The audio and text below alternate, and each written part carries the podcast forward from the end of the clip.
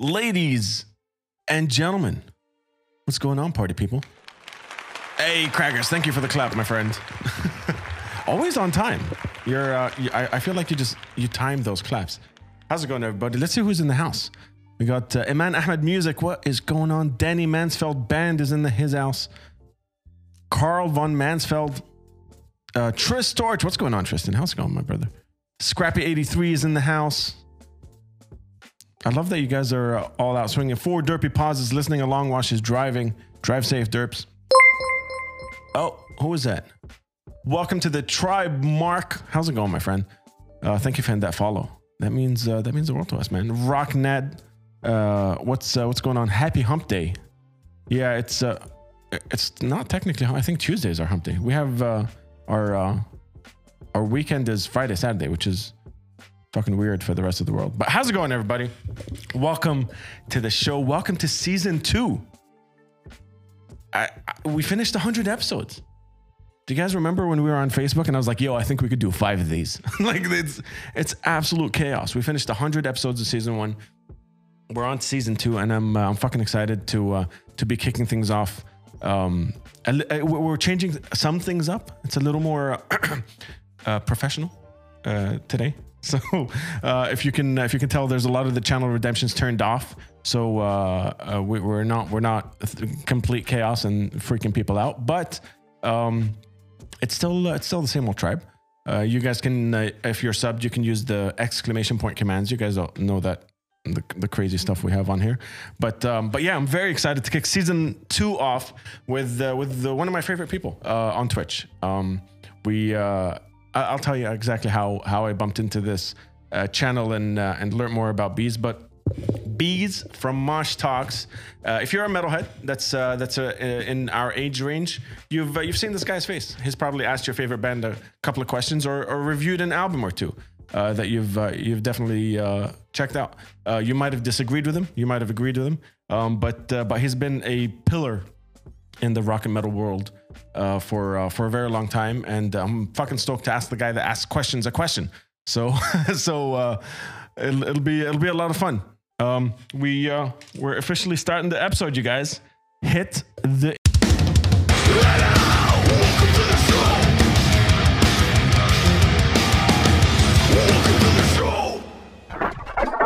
bees. Welcome to the show, my friend.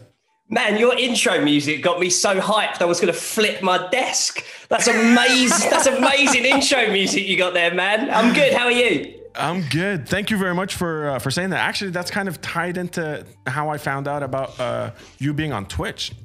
But uh, but bef- before we get into that, um, generally here on on the show we say I gave you a little bit of an intro before the intro, but just in your own words, if you can introduce to yourself, you introduce yourself to the tribe, to the people that might not know bees. Uh, I usually call myself a music journalist because I've worked across all fields of media. Uh, I've been a print journalist. Uh, I've run a television channel for rock and metal back in the UK and presented on there. I hosted Download Festival. Um, but I like to think of myself as a fan with a microphone. It's how I always describe myself because I feel like fans are fans don't have to worry about the sort of things that people inside the business do. Um, but I choose to always be a fan, and I think that makes me a little bit of a of a of a quandary for uh, the music business. But um, yeah, I'm I'm a music critic slash interviewer, I guess. That's that's one of the things that I think a lot of people gravitate towards is that you genuinely genuinely having seen uh seen you know the interviews the the reviews all the stuff you've done um give a fuck. Like you really you really dig the stuff. Or not like it if, if it's something that you don't like but you're there's no uh debate when it comes to like the passion that uh that goes into that stuff Yeah, it's my life, man. Like this music changed everything. And like I know I know that that sometimes feels like something that's quite pithy to say, but genuinely like I got my job which was working in rock and metal. That's all I've done with my adult life. I met my wife through rock and metal. Like everything about my life has swum through the river, swam through the river of rock and metal and it's my life. I'm passionate about it every single day and i'm thankful that even as the years roll on i don't think that i'm jaded with music at all. I, I love it. I genuinely from the bottom of my heart i love it the same way as i did when i was 16 so yeah this shit's my life man. I, and I, I kind of want to go through that journey. I, I kind of want to um, go go from the very beginning when you started falling in love with uh, with music. But I, I, I also want to let you know, uh, since Tristan's in the in the chat, how I found out about you uh, you being on the, on Twitch because I've seen I've seen uh, your work on on uh, YouTube with uh, with Buzz uh, B says sorry with uh, with Mosh Talks and with uh, Scuzz TV everything that was on there, but um, Tristan Trist Torch in the in the chat uh, sent me a clip of you listening to uh, to Svengali to my band, which is that intro music. And, no uh, way! and, and you reacting to it because he requested it as a sub. Amazing! And he sent me that clip and i was like how the how did you get this is before i even was on twitch. How Right. did you get this guy to listen to svengali? And he's like oh no you could do this redeem thing and i sent it to him on i had no idea what the fuck any of this stuff was. Yeah. and and uh, it was amazing. It was absolutely amazing. I was like oh dude i need to check this out. And It uh, did, did twitch blow, did twitch blow your mind Twitch Twitch completely blew my mind. Thank you, Danny, for that. No, uh, it was uh, I, I genuinely I, I was not ready. That was it. it was uh, it was super cool to see um, the interactivity of it. Like you were sitting in a room with with a bunch of people that were showing you music. It wasn't like a a you know a, a content creator and viewer boundary thing that was happening. It wasn't a YouTube video where they were watching it after, but um, people were commenting at the same time, and you were reacting to their comments, and it just it, it completely blew my mind. But that that song that he showed you uh, was uh, was the song that we clipped that intro music from. at least at least i'm consistent then it was perfect. That's why you're like you you liked it and you liked it back then, so it was uh, it was pretty cool. incredible incredible i love it man I- I've, I've always loved that communal aspect that's the thing that makes rock and metal tick my old podcast used to have like the kind of sub headline of our show is your show Yeah. because it should reflect what people want and what people are talking about and just having my own voice within that Yeah, absolutely, absolutely. I wanna, I wanna let's uh, let's uh, jump back in time. Let's talk about um, young bees and and trying to to figure out what what you want to do or or just just starting to fall in love with music. What was uh, what was the the early years like? So my first musical lo- love, don't laugh, you lot, was um, Bryan Adams of Summer of '69 fame. Was the first time, like, so I got into Bryan Adams as a kid, and I had this live album called Bryan Adams Live, Live, Live, right? And it had him covering "I Fought the Law" by the Clash on it, and for until I was in my early 20s, I thought that song was a Bryan Adams song. It fully, like, I, I didn't get that. And then it became Oasis. I was the right age for Britpop.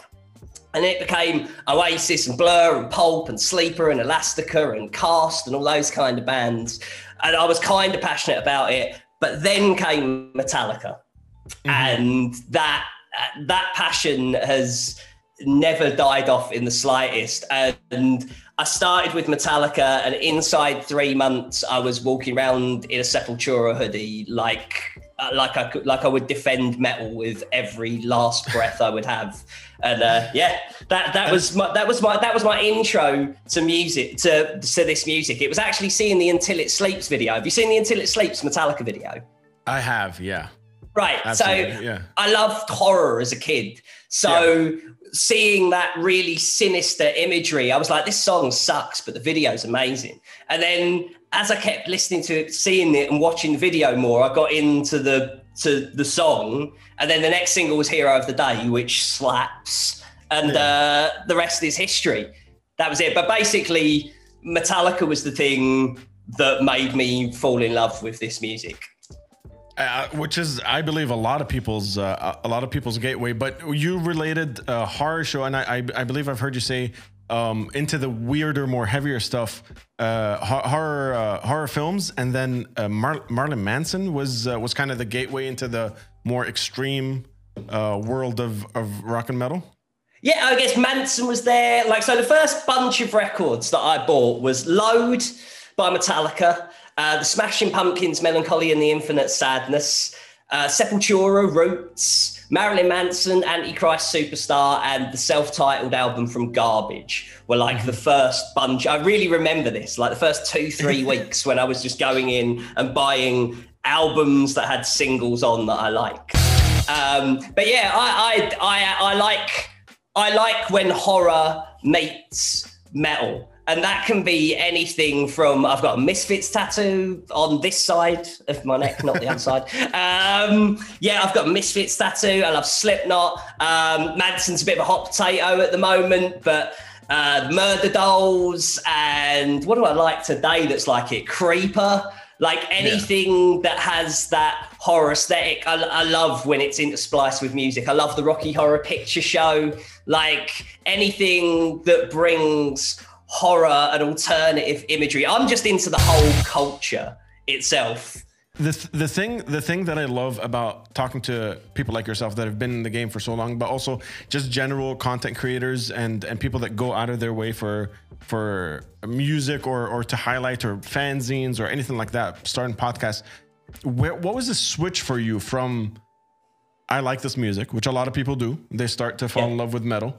Um, to I want to go out of my way to make this my entire life. Like, where was that pivot? Where was the, uh, the I like misfits? I might get a tattoo. To no, I want to I want to ask these guys questions and and and figure out uh, how how I could be a, a journalist when it comes to this music.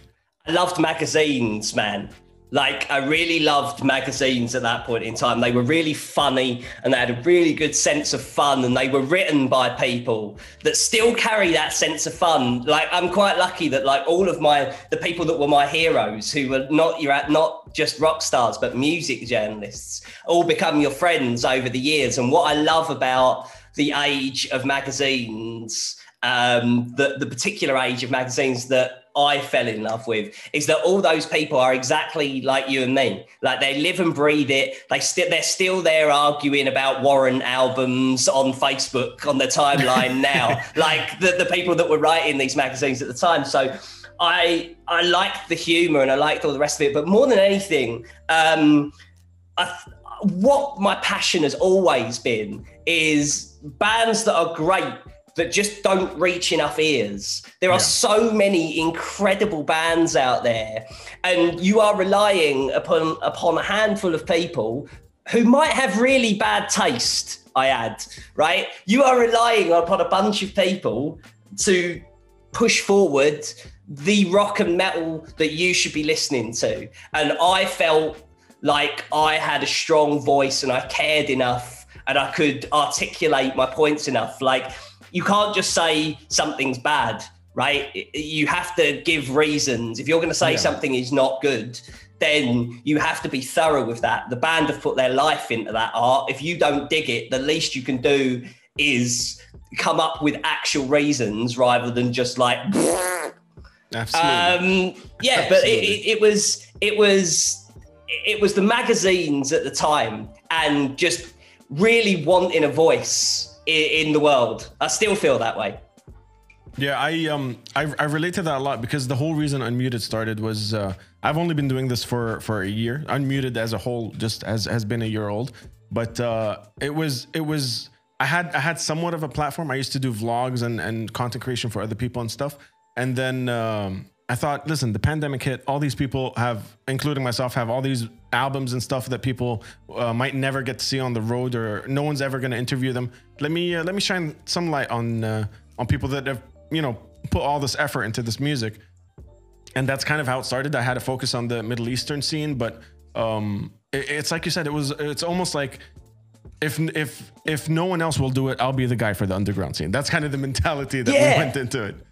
That's it, and it's it's not just about like heaviness because I understand like you can't play Cannibal Corpse at three o'clock in the afternoon and expect people to not like everyone to be into it on that radio station. Like I I accept that, but it's it's not just about extremity. It's about just good, high quality stuff. Yeah, absolutely. So, what was it like? Um, knowing that you wanted to do that, what were what were the first steps? Uh, first magazines, first um, uh, radio, first uh, TV. What was it like for for you getting into the media side of it? Yeah, man. I, I, again, I just I loved it all. I consumed every bit of rock and metal that I could. So it was Kerrang magazine every Wednesday. Uh, metal Hammer once a month, which was my first love. Uh, Ian Camfield, big up Ian, who is now uh, on air in Phoenix, Arizona, from London, um, who had an XFM rock show. And eventually, Radio One had a rock show with Mary-Anne Hobbs. And I consumed all of that. But my first steps was I, uh, you have to take like two weeks. We call it work experience in the UK, but it's basically two weeks of internship you have to do. Mm-hmm. Um, and I did one of my two weeks at Metal Hammer magazine, which is like if you wanted to play football as a, as a kid, it was like basically like doing your work experience for Real Madrid. Uh, as far as I was concerned, I was sitting amongst the people that literally had the life that I wanted, and it was everything I wanted it to be. Everyone in there really gave a shit. They were all really funny. They were really snipey about bands, which I think is you. You there is no good without bad, right?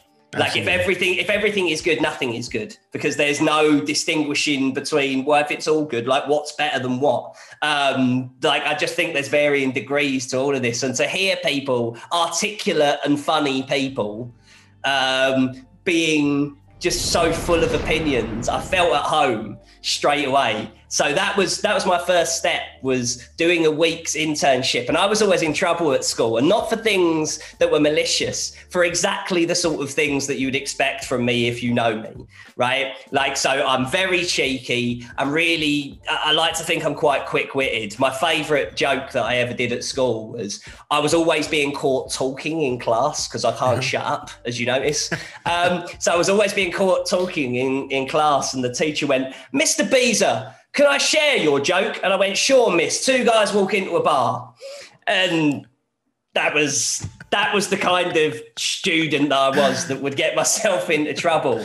Um, so when I went on this work experience, they send the teacher out to kind of come and check on you to make sure you're there to see how you're getting on. And my geography teacher turned up, and um, they came into one of the people, the staff members from Metal Hammer came into the office and went, Terry, I don't know how to tell you this. Your geography teacher's here. I was like, oh shit, I didn't know that they were doing sweeps and checks. So yeah. I went down and my geography teacher was sat there and I was telling him, like, how are you getting on? And I was like, I love it. This is exactly what I want to do with my future. Like, and they were expecting me to kind of be a little shit and kind of got on everyone's nerves. And I was so proud that I was stood there talking to my geography teacher, and as the two main guys from Metal Hammer at the time, it, the editor was a girl, but the two main guys that were there w- walked out of the office, and as they went, they went, "Do you want anything from the shop, Terry?" And I was like, no, I'm good, thanks. And my geography teacher's like jaw hit the floor. um, but yeah, I ended up like I ended up working there bizarrely. Uh, so I started working for a fanzine called Drowned in Sound. Mm-hmm. Uh, I did my first interview with Jared from Hed PE. Uh, when they were touring Broke at the Reading Festival. And as it so happens, and a lot of my life goes this way, when I was doing this interview, I bumped in afterwards to one of those two guys from Metal Hammer. Wow. And um, I sent them my work. They sent feedback. They said send us more work at the end of the year because that was in the summer. So I kept yeah. working for my fanzine. I sent them work at the end of the year. Uh, they brought me in for a week to cover for the online editor. And from uh, on the Thursday night at Soil's first ever UK show, right? When Halo, when when they were like, "This is our new single, this is Halo," and it was the only song that anyone knew, right? Yeah. At that show, because I was raving about Soil, because it sounds it sounded a bit like Black Label Society meets Rob Zombie to me at that at that time, so I loved it. And um, on the Thursday night at the show, the guy who bumped into me at Reading went, "You can go to university."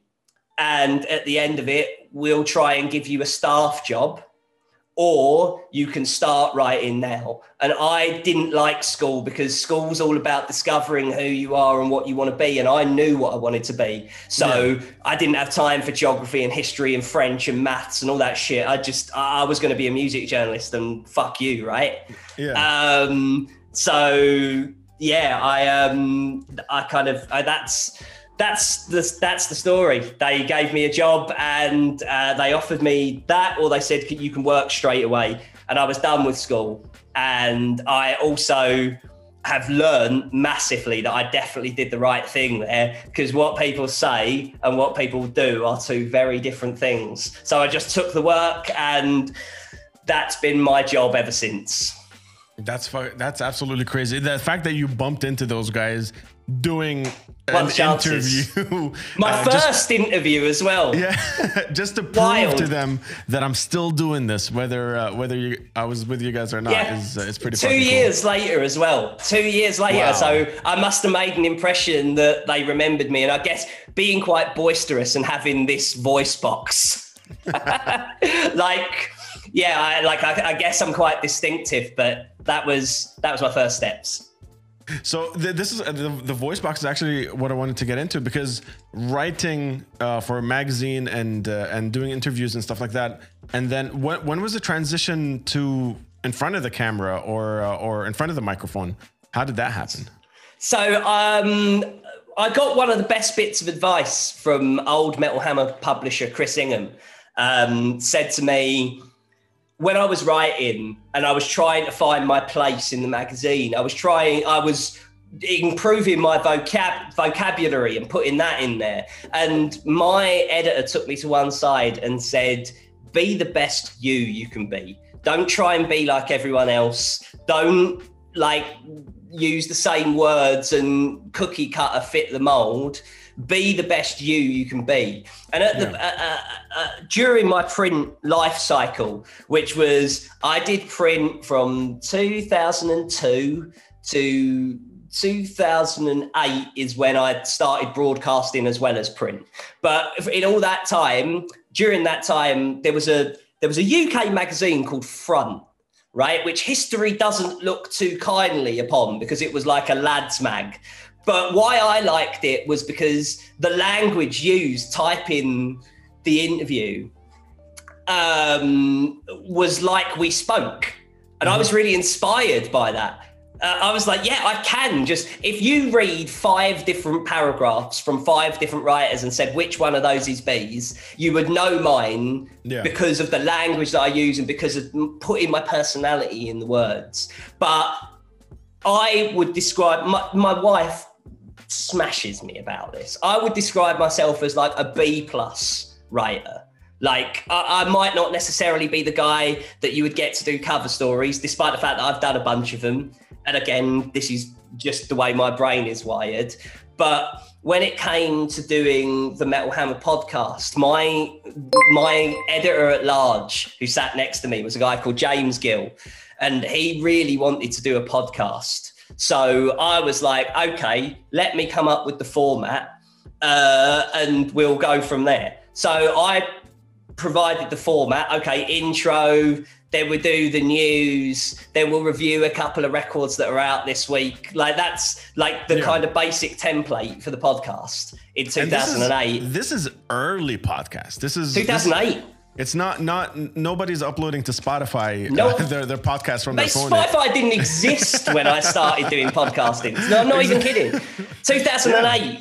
So, yeah. Um, what, what the show was, and why I how why I went into broadcasting was basically because I was more comfortable like this. Mm. Like um, I I can't hang with the best writers I, I can hang with the best broadcasters and I knew I felt that straight away. So it was just a natural transition. Plus also, and journalists don't like to hear it, but like people read less these days. Like yeah. the the written word is a harder way to get your voice to be heard, which is my point in the first place. So if there is a way to amplify my voice beyond print, I'll do that, and that's what I did with the Metal Hammer podcast.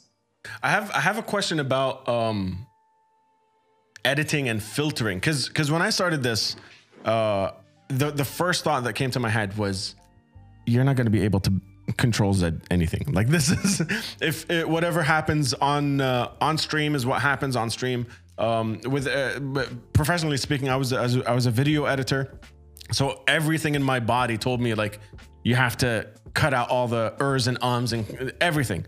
Uh, when you transitioned into into broadcast, was was any of that a thought, or was was it so natural that it felt like writing was uh, was was behind you completely? Yeah, I, I don't believe in that stuff, man. It's all about if the audience feel you. Like some people you hear and some people you feel and that yeah. connection is what's important and there's not an er or an um that's going to get in the way between that two things I, I, like i i understand that train of thought and that is probably the more professional way about going about it but i just believe in human connection being worth more than any of that and good taste in music being able to bring people and and thinking outside of your own tastes as well yeah these are the yeah. things that matter. If if you did if you did that, uh, just called everything wrong and had really bad taste in music, it wouldn't be the same for sure. Yeah, ex- exactly, exactly. And the thing is, people only gravitate towards that side of me. It's funny. Um, I was on a football podcast with the singer from a pop punk band called Neck Deep recently, um, and he said, "You're a controversial. Actually, you're not really controversial." And I'm like, "I'm not controversial. It's just." Everyone inside the business has to chase ad money, right? Yeah. They have to chase advertising money. So yeah. they are never going to tell you that things that are bad are bad. Like they will, they will swear blind to you that the new Foo Fighters album is good because they need to keep their lights on. But in the real world, it's not. So yeah, yeah I, I, I, only I only speak my mind. And what's more important to me when it comes to like the controversial side? She, she wasn't ready. They're never ready. They're never ready, unmuted fans. Um, so yeah, but to me, it's just having an opinion like like anyone else out there. And I I always have to stress this because people don't get it. Every time I push play on something, I want to like it. I'm about mm-hmm. to spend 30, 40, 50, sometimes 70 minutes with a piece of your art. I'm not pushing them, pl- pushing play and wanting to not like it, you know? Yeah. Yeah, I, I think I I think when it comes to music uh, journalism, wow, you guys.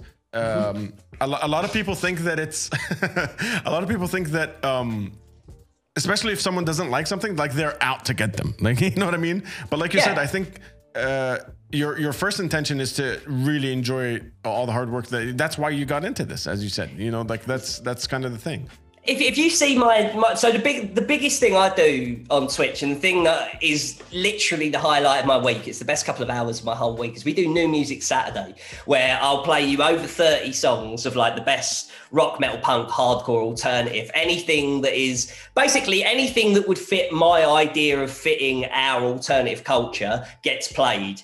Um, and I I think that um if you see my reactions to when I like something versus when I don't, the extreme is is in when I do like Ooh. something and not when I don't. Like you will see me that like the biggest clip that we've had on the channel was me hearing Killer Be Killed single, uh, Dream No More last yeah. year. And I freaked that bit where Max Cavalera comes in and like kicks in the door, waving the 4 4. It's yeah it's just unbelievable. And that is my passion. It's not in going, this isn't very good, but also from the point of view of the artist, the artist has spent six months at least of their life on the bit of art that that I might be saying is not good. It's why I always like to be constructive. You can't you can't just say something shit. You can poke fun at it. Of course yeah. you can, because you've got to have a sense of humor about yourself. If someone doesn't like what I do, I'll, you know what I mean? That's fine. That's okay. If they think my voice is annoying or I'm too many words per minute or whatever, like I, I understand that. I know not everyone's going to like my stuff, but some artists are so surrounded by yes people. Yeah. That, you know, that, that, that when an, an opinion comes through past the advertisers and past the yes men to their doorstep, I can understand why it feels more extreme because they are so far removed from the idea that what they do might not be great. Yeah. Like, I'll give you an example. Um, fuck it, I'll name the band. Um, I, I I was taken in to listen to "That's the Spirit" by Bring Me the Horizon uh, ahead of the album coming out. Now, up until this point, I think Bring Me the Horizon were the most influential band in rock and metal. Like when they did Suicide uh, Suicide Season and they started incorporating those electronics and things like that, all of a sudden, a million of those bands started go, doing that kind of thing. Uh, sorry, no, no, no, no, sorry. Suicide Season, it was all about the breakdowns, them and Yeah. Parkway Drive. Uh, there is a hell was the electronics one, Yeah, and then the they did. Then they did Sempiternal and like that kind of like metalcore Linkin Park thing, and then all Yeah. the rest of their scene started doing that. So I, I always, I thought they were one of the best bands in the world at that point in time. So I went into that's the spirit, and I don't like that record, right? I- I'm not keen on that. I think Amo's decent, and the EP that they brought out last year, pretty good, pretty good. Mm. That some bands are just better at playing heavier music. It's not that they Yeah. play heavy music and that's what we like. It's just maybe they're not so good at the stuff that isn't heavy. Anyway, anyway, so I'm I'm in the offices like of their management company hearing this album ahead of it coming out and they they come in at the end and they're- uh, the guy goes what do you think? And i was like it's a bit boring isn't it? And like it was like have you ever seen the em- the exorcism of emily rose? Like it was like it was like his face like like the skin fell off of his face and it was just like if you've ever thrown like water into a bit of electronics it was like "Zzz, cannot compute. What have you just said? And, and I was like, yeah, that's fine.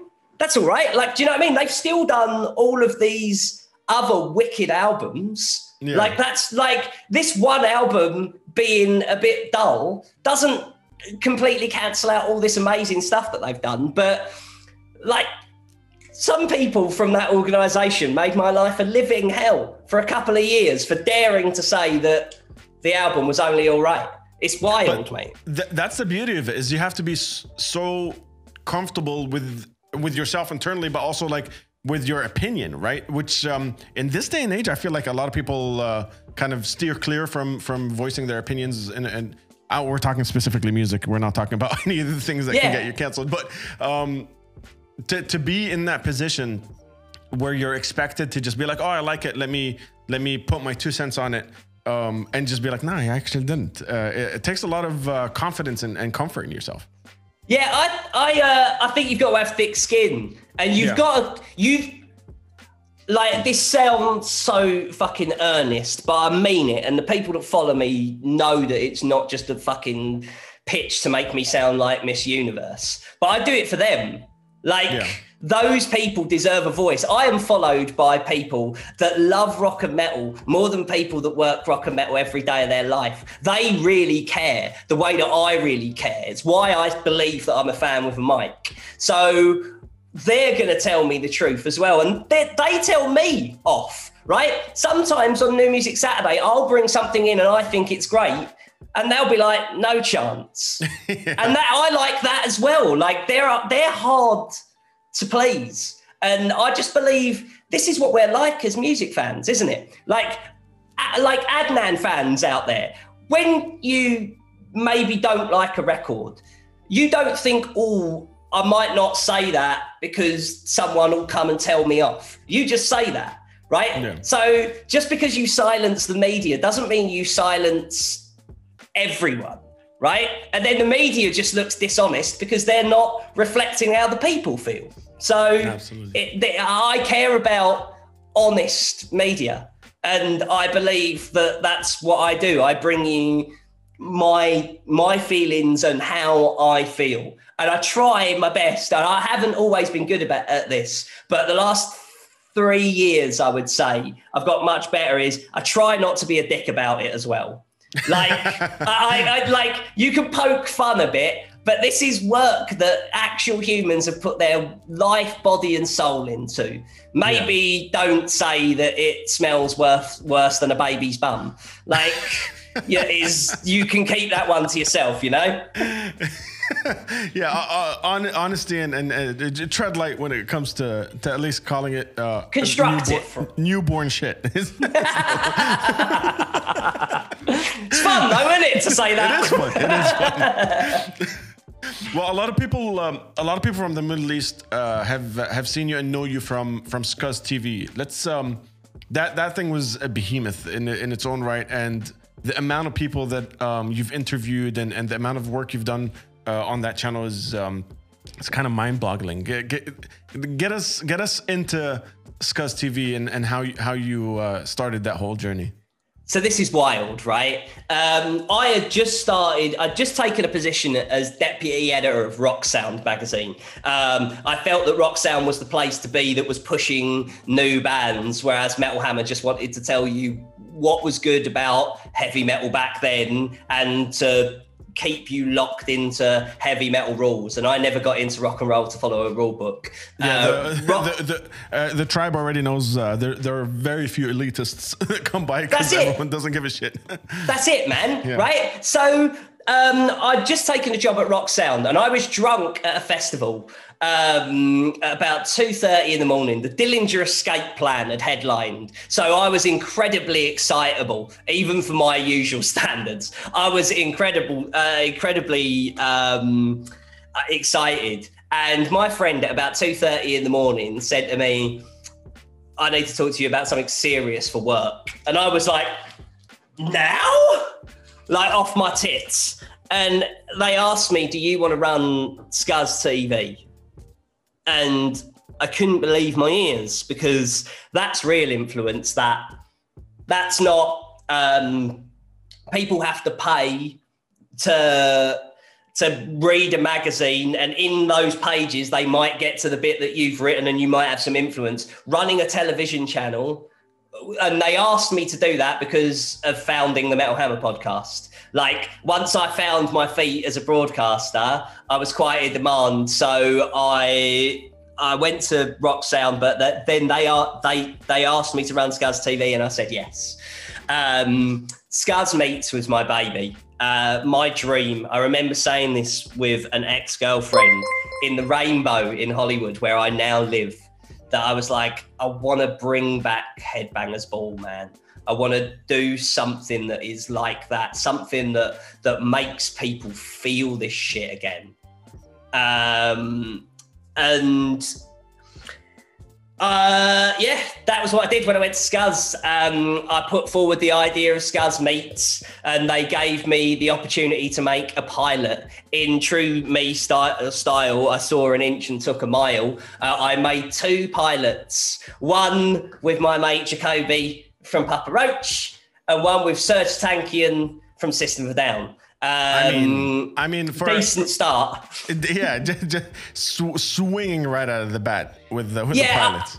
I, I was lucky because Jacoby and I have known each other for years, so we put that one out first. We knew that the interview would be great because he's my mate and he our our, our energies go well together. He's quite hyperactive like I am.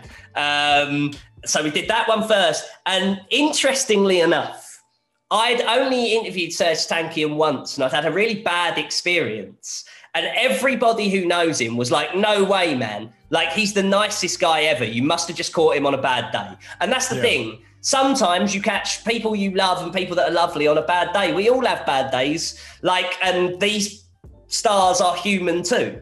Um, so I'd only had a bad experience with Serj. So when him being the second one, I was like, shaking like a fucking washing machine.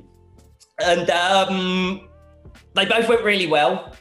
And um, what I found from Scuzz Meets and what I think is so profound about those interviews is if you have the trust of the band, which it takes to build up, like you probably won't get that trust in the first time you ever interview someone, probably. Um, but you build a trust with them and I totally just lost my train of thought. What was I just saying, Adnan? Building trust with uh, with people that um, like the, bands and and the, the people behind the bands and how they open up to you. Yes, yes, okay. And what I found, that was what I was going to say. What I found was if you ask someone in the moment when they're having a bad time, right? Um, like how they're doing, the chances are they'll go, I'm all right, and just move on, right? Usually. Well, if you ask that same person three years later, you seem like you were really going through a bad time three years ago. They'll go, Yeah, you're right. Like it was fucking awful. I went through this and this and this because you've come through it the other end.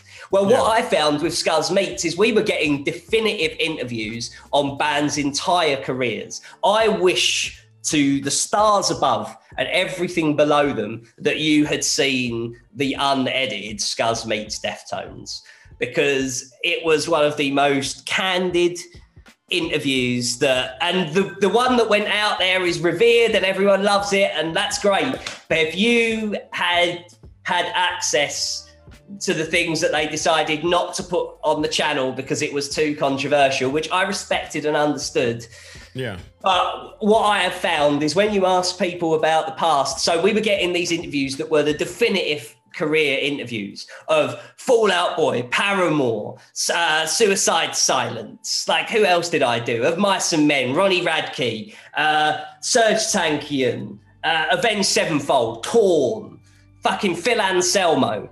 Like, we were getting these interviews. And Phil Anselmo was a really interesting one, right? I was just about to say that one's very uh, specific. so get this, Adnan. This is how you know what I said earlier about crazy circumstances. Well, get this one. Um, I was doing Scuzz meets with Phil Anselmo on a Sunday afternoon. Uh, had me working on a Sunday, honestly. Um, and I went. I, I put on Twitter. I'm really fucking nervous, and I don't get nervous often. But Phil is such a such a a it- like you can talk to 10 different people who've met Phil Anselmo and you'll get 10 different accounts of what Phil Anselmo's like. Right? Yeah, yeah 100%. Uh, 100%. so Also, I didn't For yeah. the people that have never met him, just as a figure, immediately intimidating. an imposing figure and and a man who wields that like a weapon. Like strong that man weren't known for stronger than all for no reason. yeah, so absolutely. So um, I te- I put on Twitter, I'm really fucking nervous about this.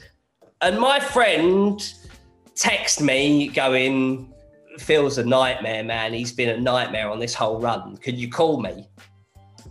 And I was like, how? And this this guy was Airborne's tour manager, the the Australian band Airborne, yeah. who were Huge. mates of mine, right? So, uh, so I I called him, and I was like, oh mate, come on, tell me this ain't the truth. And he cracked up laughing, and he was like, I'm the tour manager for Down. Phil hates doing press. I'll go in and tell Phil that you're a top man before you do the interview, and he'll be good as gold for you. And I was Wow. like, you are kidding me. So Phil comes out, right? And Phil's Phil, right? The pout and everything, the full Yeah, yeah, yeah. Anselmo. And uh, he was fucking great.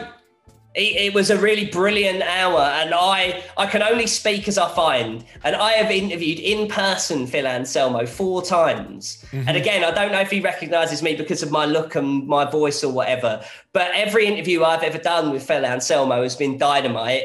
And he's always been really nice and courteous to everyone from the crew and everyone around. So um, I get it. I get it. If people are done with Phil, I completely I I support the right to express yourself in that manner in any way that you can. But all I can do is tell you that I have met for, Phil Anselmo four times, and he's been really nice all four times. Yeah, yeah, yeah, absolutely. Uh, when it comes to that stuff, um, I think uh, we actually had a conversation about it last podcast where we were talking about the separating the art from the artist and uh, and uh, you know uh, the the discography that comes uh, from uh, w- with Phil Anselmo versus what he did and what he said, all that stuff, and um, it's. Uh, How do you, it's how do you feel about how do you feel about it, Adnan? Because you like you should be answering this, not me, right?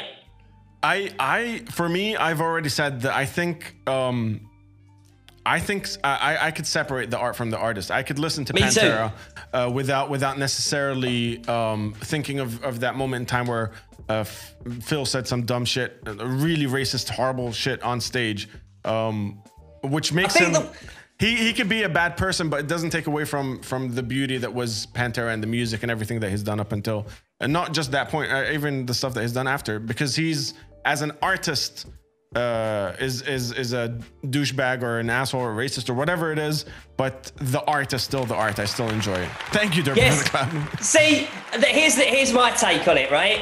Uh, I call it I call it the Star Lord principle, right? Mm-hmm. In in Guardians of the Galaxy, Star Lord, uh, when they take his tape from him, says they are my songs, right?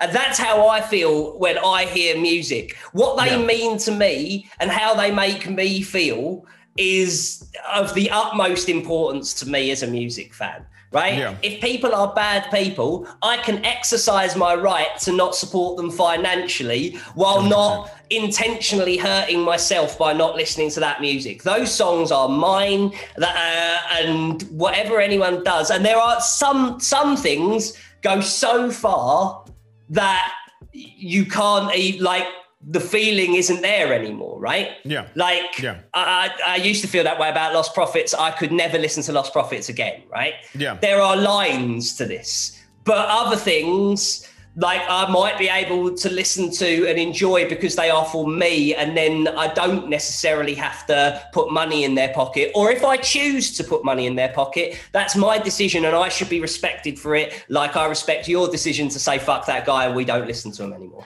One hundred percent, one hundred percent I agree with you. And it, it, it, the cancel culture thing in general is um, is something that uh, that we've discussed on the show before. But uh, I, I disagree with the idea of like.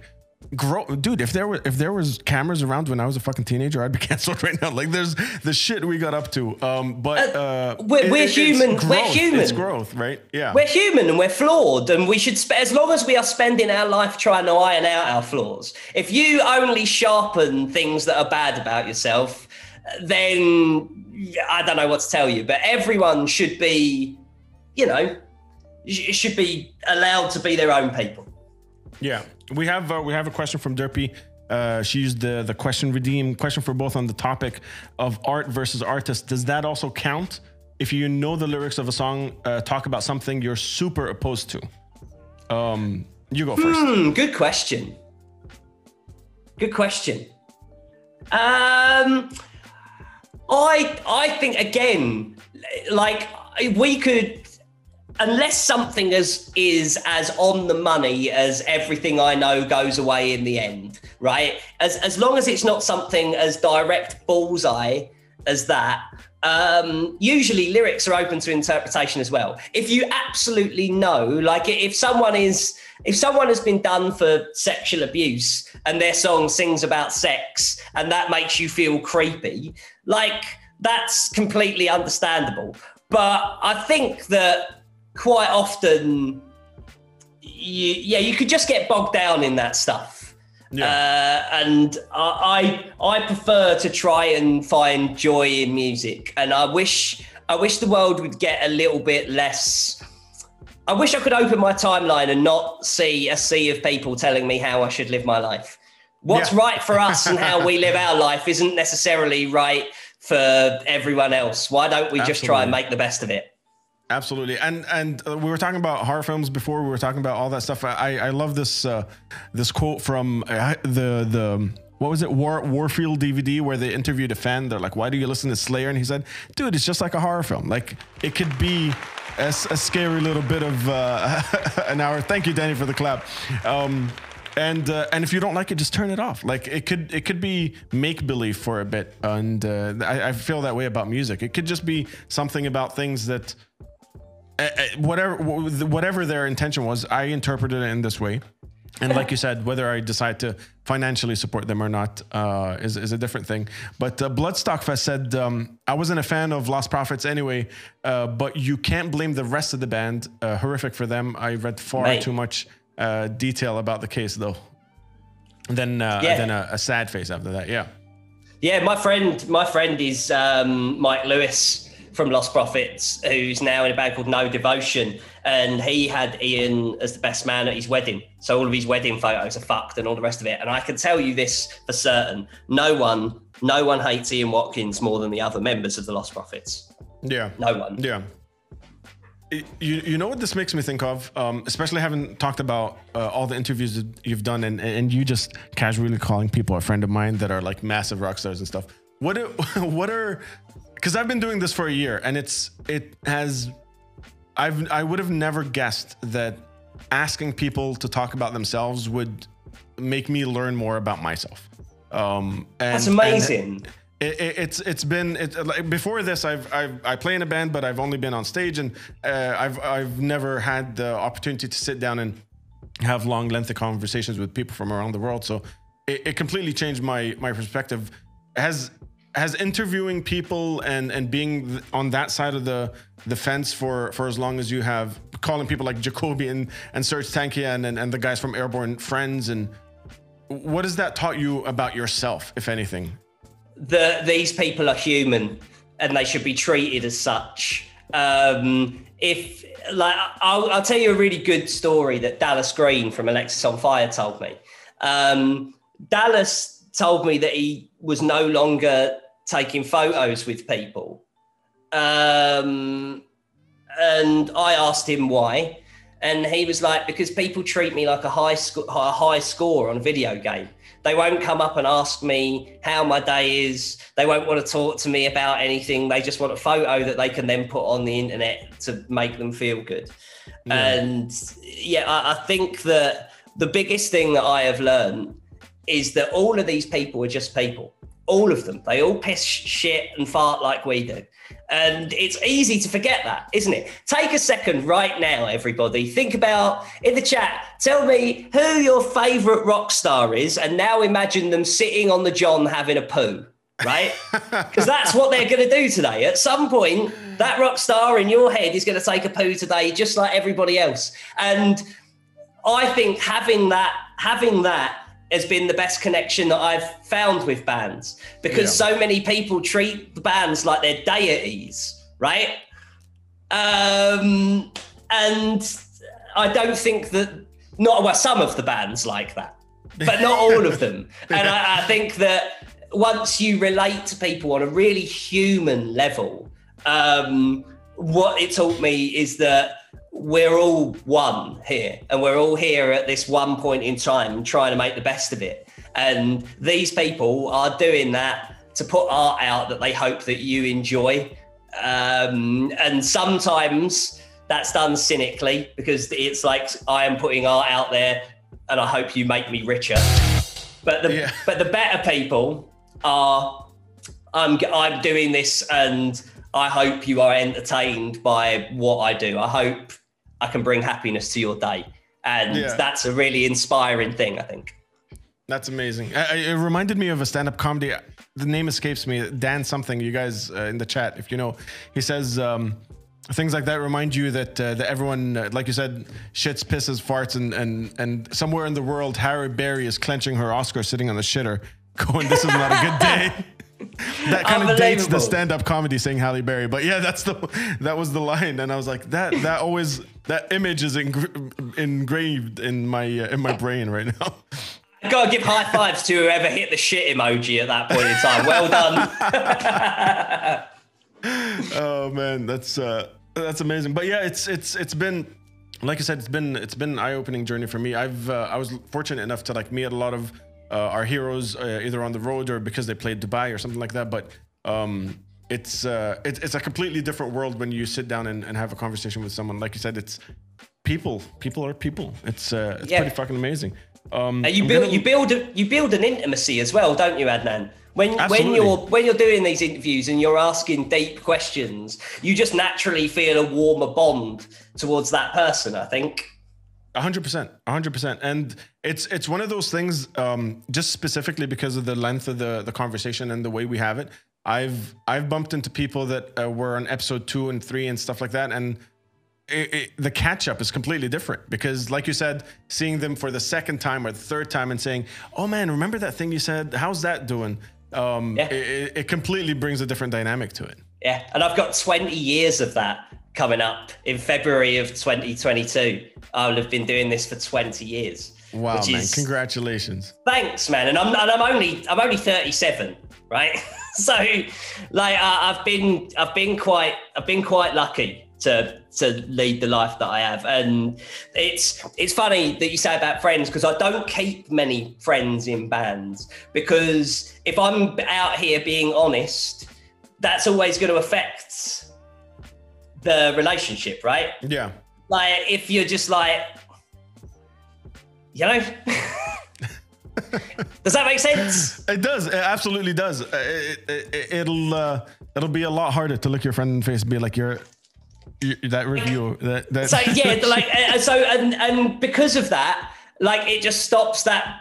It stops me forming that bond, but not always, because sometimes you meet people who don't care about jobs because you're not just two people in the music industry friends. You're friends in real life. So like two people that two people always come to mind when I think of like people that are like my friends. If I went on to be Terry the bin man, right, or like Terry the guy who works in the shop, yeah. I know Winston from Parkway Drive and Will from Creeper are always going to be my friend.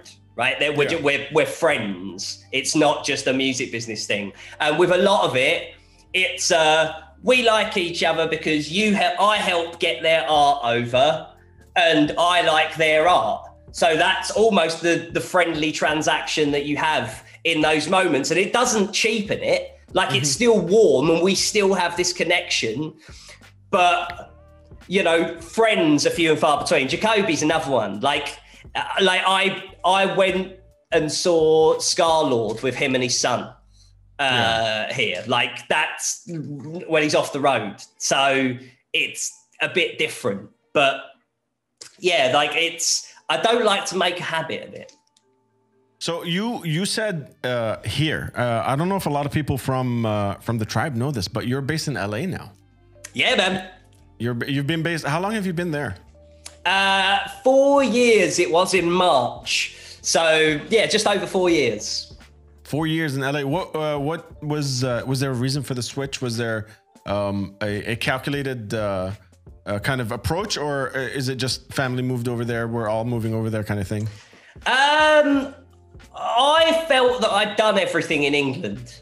Mm-hmm. I had deputy edited a magazine. I had founded the Metal Hammer podcast. I worked for Metal Hammer, which was the magazine that I wanted to write for when I was a teenager. I'd I'd been the host of Download Festival, like which is insane to me. Donington Park, Monsters of Rock, like fucking Download, and I was the host of that for a bunch of years um, Scuzz TV. I'd run a television channel. I'd been on radio. I mean, fuck, I was part of that whole Team Rock debacle. Um, but I was on radio for them. So I just got to the stage where in England, I, I felt like I'd done everything and I wanted to have a crack at America because to me, what happens here then trickle, trickles around the rest of the globe. If a band makes it big in America, chances are they're going to be big everywhere else. So if I wanted, if I'd done as much uh, influencing in the UK as I could possibly do when I started That's Not Metal podcast, and we impacted things so much that when I was complaining, uh, uh, we impacted things so much that when I was complaining about just telling people the truth, right? Saying, look, the reason you see four and five out of five album reviews for albums that everyone knows is terrible is because they need the advertiser money. Or it will be like, all right, if you slag off this band, we won't give you this band and this band in the future. Like it's all political. Um, When I started saying that, four out of five reviews for albums in those major publications suddenly went down to three out of fives. and eight out of tens went down to six out of tens. So that was the level of that was the level of influence that I felt I had at that point in time. Uh, but um, I, I I wanted I've always wanted that. And if you come to America and you can crack it here, which you know I, I truly believe I will. Um, you can bring people better music than they are being serviced because I believe the machine is broken in terms of digital service providers like Spotify or Apple Music and all those kind of things. The, a lot of the press, not all of the press, uh, but a lot of the press, I always think just don't do enough of the document speaks for itself on this one. They haven't done enough of a job making a big deal of today's bands because otherwise we wouldn't be sitting here going, who's the next headliner and who's the next big band, right? In hip hop, an album will come out and they'll say, that's a classic straight yep. away, straight out 100%. the gate. So why the fuck are we not all saying Gojira? That's a classic. Because yeah. that's a classic record. If you like heavy metal, if you like heavy music, there is something on that record that will blow your skirt up over your head. Yeah. Like, I, I believe that we have to do better at that sort of thing, and we have to do it while being honest. And that is bad, ba- big bands make bad albums, and small uh, small bands deserve to be treated like superstars. I would treat Jami Morgan from Code Orange exactly the same as I would treat Trent Reznor, in Absolutely. terms of coverage, in terms of front of everything I do. You gotta push Courtney from Spiritbox as a star like yeah. you put like you push uh, I don't know Gerard Way as a star. Yeah. Yeah, I love that. Absolutely. And uh, and like I was telling you earlier, that's kind of the, the premise of why I started this thing um, just to uh, to shed some light on on the Middle Eastern scene and it, just even even if nothing else just have the bands and the artists here uh, a, pl- a platform where they can create content, clip a little thing about them talking about the album uh, for them to post on their social media because because uh, it doesn't exist here Out, outside of uh, bigger and smaller bands. This thing does not exist here at all, which I yeah. think is. And, and, we are in a position. Like I read this amazing feature about the globalization of music. It was really fascinating about how the the the internet and the fact that in the mid '90s, over the course of the last 25 years, uh, like the digital landscape has kind of engulfed the planet. Yeah. And it makes communication global. But that takes some time for civilization to truly acknowledge that that's what we do. And you can see it in the pop charts. Like what used to be One Direction is now BTS, right? Yeah. It's yeah. about what is the best pop art on the globe. And I think that it's cool when metal does that like we've we've had someone played, I forget what the country was, but someone came in and played something, and it was astounding. Someone in your chat will remind me, but um, and also your music, Trish Torch coming on and playing Svengali, mate. Like that's amazing. That's something that we should embrace. And I spend my Friday nights, right? This is it's my favorite fucking thing. And it's work. I get to call it work now. On a Friday night, about 10:30 p.m., uh, I will stay up late and listen to music until two in the morning. All music that's come out in the last seven days. And I will find the best that I can possibly find to play for you every Saturday. Yeah. And what inspires me the most within that is some of the shit that gets missed. Right? There's a bad, there's a two piece from on Century Media uh, called Bala, B A L A, from Spain. Mm-hmm. And the press haven't touched it, right? And they are two women from Spain that make eclectic metal. It's savage at times. Like my favorite moments in it is where it sounds like a bar brawl in a Quentin Tarantino movie. Like and like but with added distortion. They are real fucking good. But it's that knowing that there's this two piece in Spain. Uh, someone yeah. in the chat, Punk Drummers, reminded me that the band was from Pakistan and they were called oh, Tak Attack. Yeah, right, yeah. I, we love those men. Right, fucking, well, that hadn't come across my radar. And I spend yeah. my fucking life doing this. And I love that, man. I love bumping into something that is. I mean, look at me. I'm fucking, I'm literally jumping in my seat at even the thought of it. And that's yeah. my Friday nights into Saturday. Like, it's always got to be about moving our culture forward and giving something for everyone. Like I hate this thought, Adnan, that if you only listen to rock and metal, like you're small-minded. Bullshit. I could name you, I could name you 60 different genres within that framework that sound nothing like one another. So we're not closed-minded at all. We're just swimming in a massive ocean that's awesome. And even someone who swims in it for a job can't see everything. And the fact Yeah. that we are now globalized and that we can now bring Bala and Svengali and Tack Attack and that kind of thing, you that you should find that inspiring and not just be out there talking about what major labels are paying you to talk about.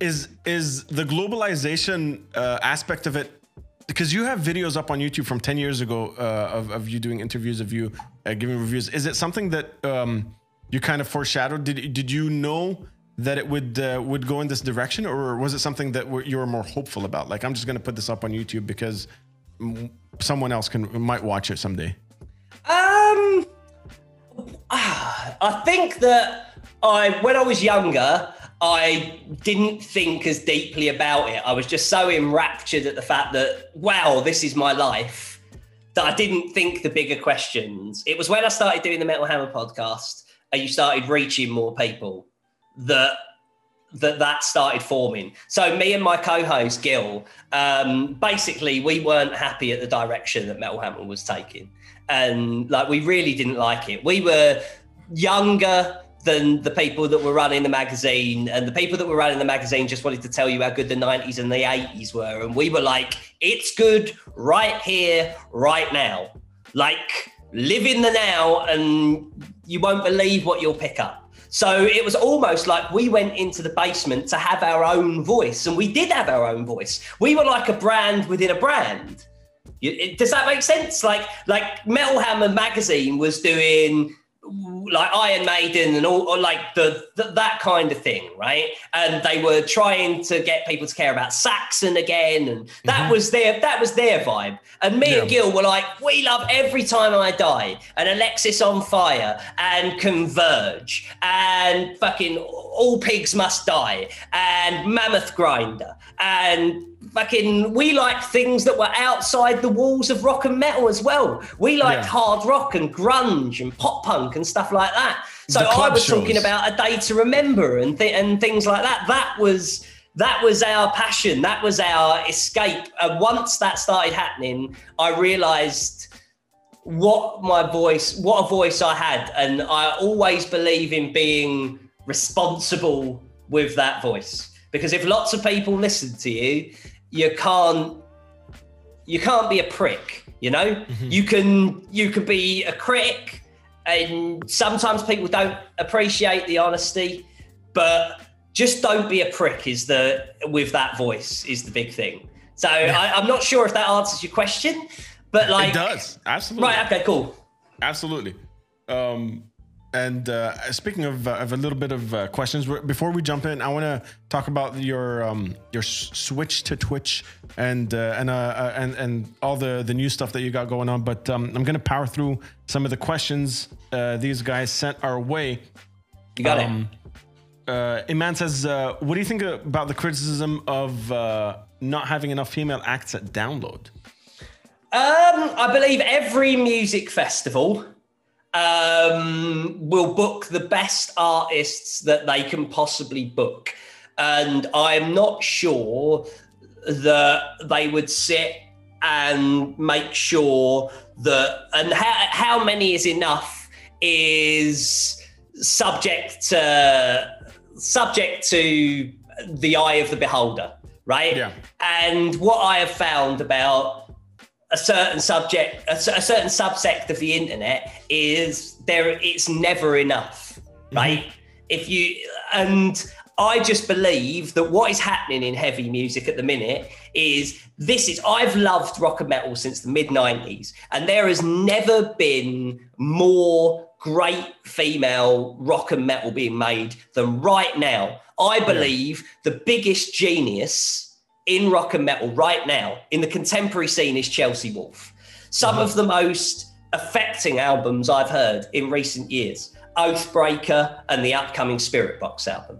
Uh, the the band that kick-started the UK. The UK was in a really bad place, and it was just loads of kind of ASOS American Eagle model-looking dickheads making really bland cheese on toast music, and then Marmozets took a bazooka to that. Like there has never been more of that. And I think that that is something that is just coming to the fore now. And I would say if this is still the case in two years, that there isn't enough female bands at download, then we should all be kicking off about it.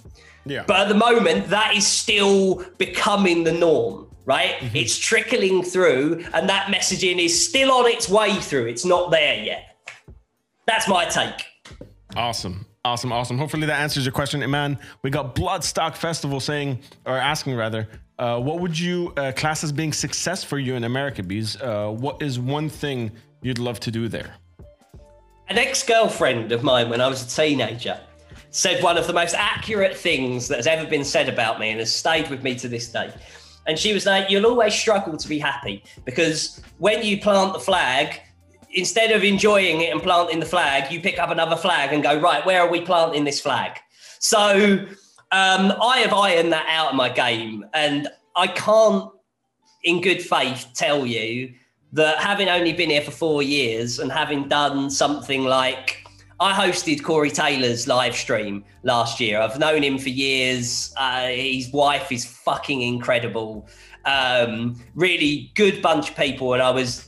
I, I can't even put into words how honoured I was to do that. But more than that, I've fallen in love with Los Angeles so much, and I've been looking for somewhere to put that love when it comes to LA.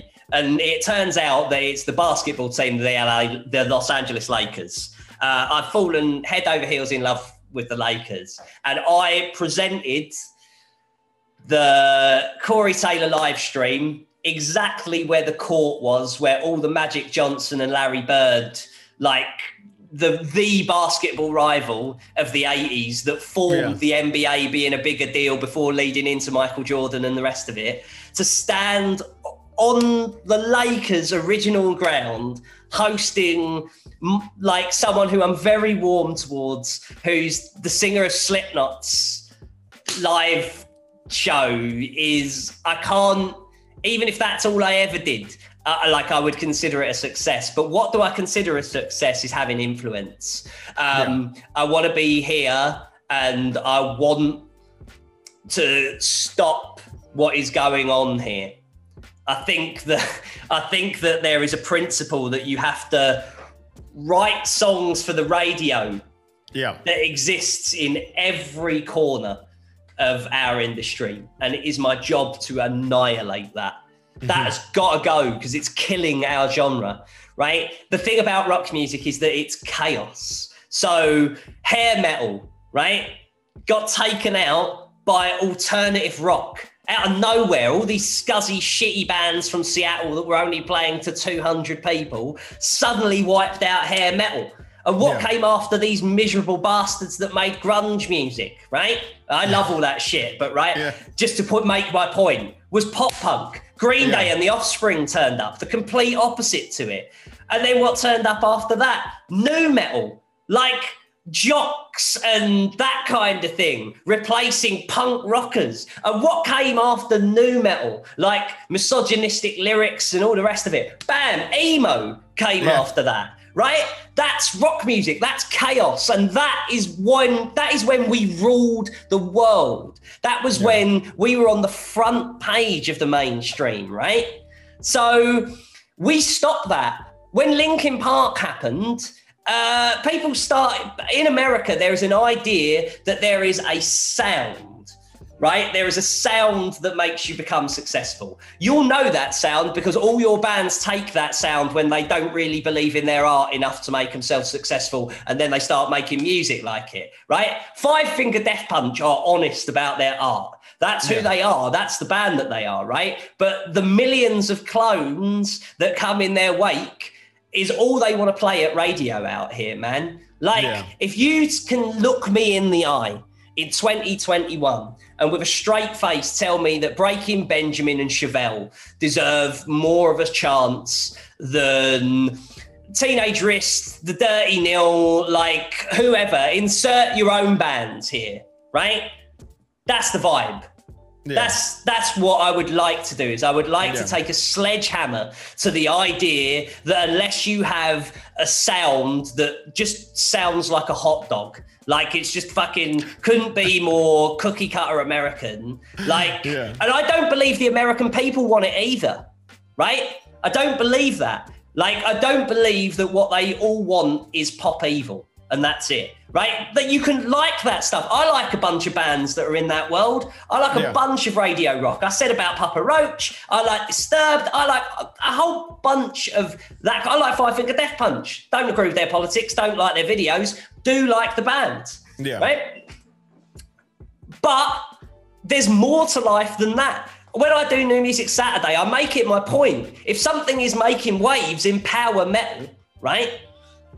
I don't like power metal at all. It's not my Yeah. vibe, right? But I will always play it because it has a place. Yeah. And we just we've got to remember that rock and metal is a broad thing, and rock music is chaos. And when we embrace that chaos, when we embrace being, listen to the word, look at it in the dictionary, when we embrace being alternative yeah. and not mainstream, instead of trying to make alternative mainstream, we prosper. And there's too many people with too much skin in the game making too much noise and making bands change their sound. You can hear it, you're not silly. And they think you are, the audience. They think you won't notice. They'll think, oh, yeah, that's just what they wanted to do with their art. Is it though? Is it though? Or is it the only way they can get their music heard? And that's that's a problem. And that's a problem that I would like to eradicate. Dude, chat, we need a clap. We need a clap in the chat, you guys. Someone throw. That was fucking brilliant, dude. That was Sorry, man, that's- absolutely. That's how I feel. That's what. I, that's literally why I came to the country. But uh, see, th- this goes back to my very first, the very first thing I said. The passion that you that you have is uh, is unlike anything else I've ever seen. Unlike anything else I've ever seen. And I've done my fair share of um, of watching, uh, you know, interviews, reviews, reading a bunch of things from magazines and websites, and uh, the the the amount of stuff that you bring to the table, just in terms of passion and the fact that you fight so hard for this, um, is uh, is it's very rare to see. It's They very think rare I'm. to see. They think I'm mad, Adnan. They think I'm ma- honestly. They think I'm mad. I was told recently you could just shut up, interview these, interview whatever band is put in front of you, and just live like, to, like live a top life if you wanted to. And I'm like, I don't. That's not why I. That's not why I got into it. I didn't get into this to be a someone or for for any other reason than the reasons I like. It's not a game to me. I don't Yeah. say that stuff because it's the right thing to say to make people think that like I that that I am the real deal. Like I'm the real deal. That's why. That's why I. That's why I kind of move around a lot because I've I've found that um, it's not for everyone. I'm willing to to work and I'm willing to bend, but I'm not willing to bend on my principles. And that's everything to me, man. We got to help these bands because if we don't, they sure as fuck ain't. Yeah, yeah. Holy fuck, that was amazing, you guys. That's perfect. And, but but you really you really do go above and beyond uh, for that stuff. And I, I kind of wanted to talk about. I don't, I don't know how to how to put it in. You're like a serial content creator. You th- there's an idea that pops in. There, there's the the the podcast. The the B says there's the uh, reviews or or even the YouTube videos where um, I, I the one I loved the most was. Uh, uh, five albums that I completely got wrong. like Yeah. it was just albums that I caught. You, you the the amount of uh, stuff you put out there is um, is very inspiring. But uh, I, I I wanted I wanted to talk talk a little bit about your journey into um, more heavily online than uh, than it has been in in previous years. What was moving moving to LA and being like. Um, let's uh, let's start Twitch channel. What what was the thought behind that process? How when did that all go down? a record label um, asked me to do their Twitch a couple of years ago, just after I arrived. and I was I had such a good thing going with my podcast. I was like, maybe some point down the road, maybe. Uh, and but it planted the seed. And I looked at Twitch and I didn't see anything that I found particularly inspiring. Um, if you're a pro wrestling fan out there, like I am, um, when the Indies first announced All In, all the independent wrestlers, Cody Rhodes and the Young Bucks and Kenny Omega and all these people put on an event in Chicago called All In. And they did their press conference on Twitch, right? And I had a look around and I didn't see much that inspired me. Just This after lockdown. A few years ago. Oh, just cou- after lockdown. Yeah, a couple of, no, no, no. This was a couple of years ago. And then just after lockdown, I had a look again and I bumped into a content creator on here called Le French Stallion, who I think is really good. I think he's he's naturally very charismatic. He's really funny.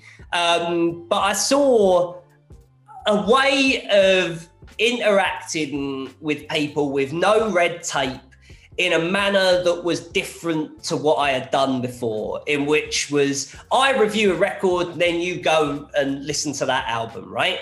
That's cool. But when a big album comes out now, you can literally sit with me and listen to the album. And when it plays, I can tell you what I think about it. And I can say, these are the bits where I'm talking about with the bass guitar lines. And I encourage people to get good audio setups because there's so much that you can hear in music if you've got the equipment to do so. Like, if you love music, uh, save up and invest in some good headphones. Like, because you can then hear fucking cool shit and you get to do that with me. And i love that. I love being closer to the people that support me. Like we like i know my my audience's music taste now. My audience are no longer my audience. We feel like a gang. Like Yeah. we feel we feel like we st- and i i don't want to talk for them but i like to think it feels like we stand for something you know We just got a Uh, good headphone gang in the chat as well. yeah, there you go. There you go. But I like to think that we stand for something, and the principles that I put forward are, are things that other people are mad about. And it now just feels like we are part of something rather than I am creating for you. And that that's what it's all about. Like I'm an only child. I grew up quite lonely. Um, and if there if there's any thing that you can look into psychologically with me is I like to build community. When you said about I'm a serial content creator, what I realized recently is that I need to focus my efforts because just because I can do all these things don't mean that I should be doing all these things. There are only so many hours in a day. Take everything you, you do and whack it into this thing and this thing is twitch because i love it here man. Look at look at us now. Like i'm Yeah. talking to i'm talking to people in the united arab emirates. I, when you posted that adnan i put it out on my facebook this morning on my personal facebook like so just my friends and families would see it. Yeah. but it blows my mind that I am from a real working class area. I walk like I'm about to punch someone because I'm really because I'm really sure and the area that I grew up in, you had to give off that air or you might get jumped. Like that's the kind of place where I grew up. And um, yeah, I just I I believe that that getting to when you posted it on Instagram and people in the comments. I mean, the excitement is I was all for all for you, but the people in the comments section know who the fuck I am Yeah. blew my it blew my mind. This is the sort of thing I tell my mum and dad about. Do you know what I mean? my mum and dad's like he listens to heavy metal for a living. I don't know what to tell you. Uh, but when I but when I say yeah, but people all over the world like give a fuck that I exist. That's what a, what an amazing thing. And we're all globalized, and people like you and me and Daniel Decay and the Fonts and all these people that are here have created a community that is so anti what I am used to from the media. We fucking love this, and I want you to succeed, and I want Daniel Decay to succeed, and I want to succeed myself because here we can, can we can create a haven for people that like rock and metal for the right reasons. You, if you're alone, like I spent my my childhood being quite alone, right? I'm an only child. All my friends lived at my nan's house. I only got to see them on a Friday and a Saturday.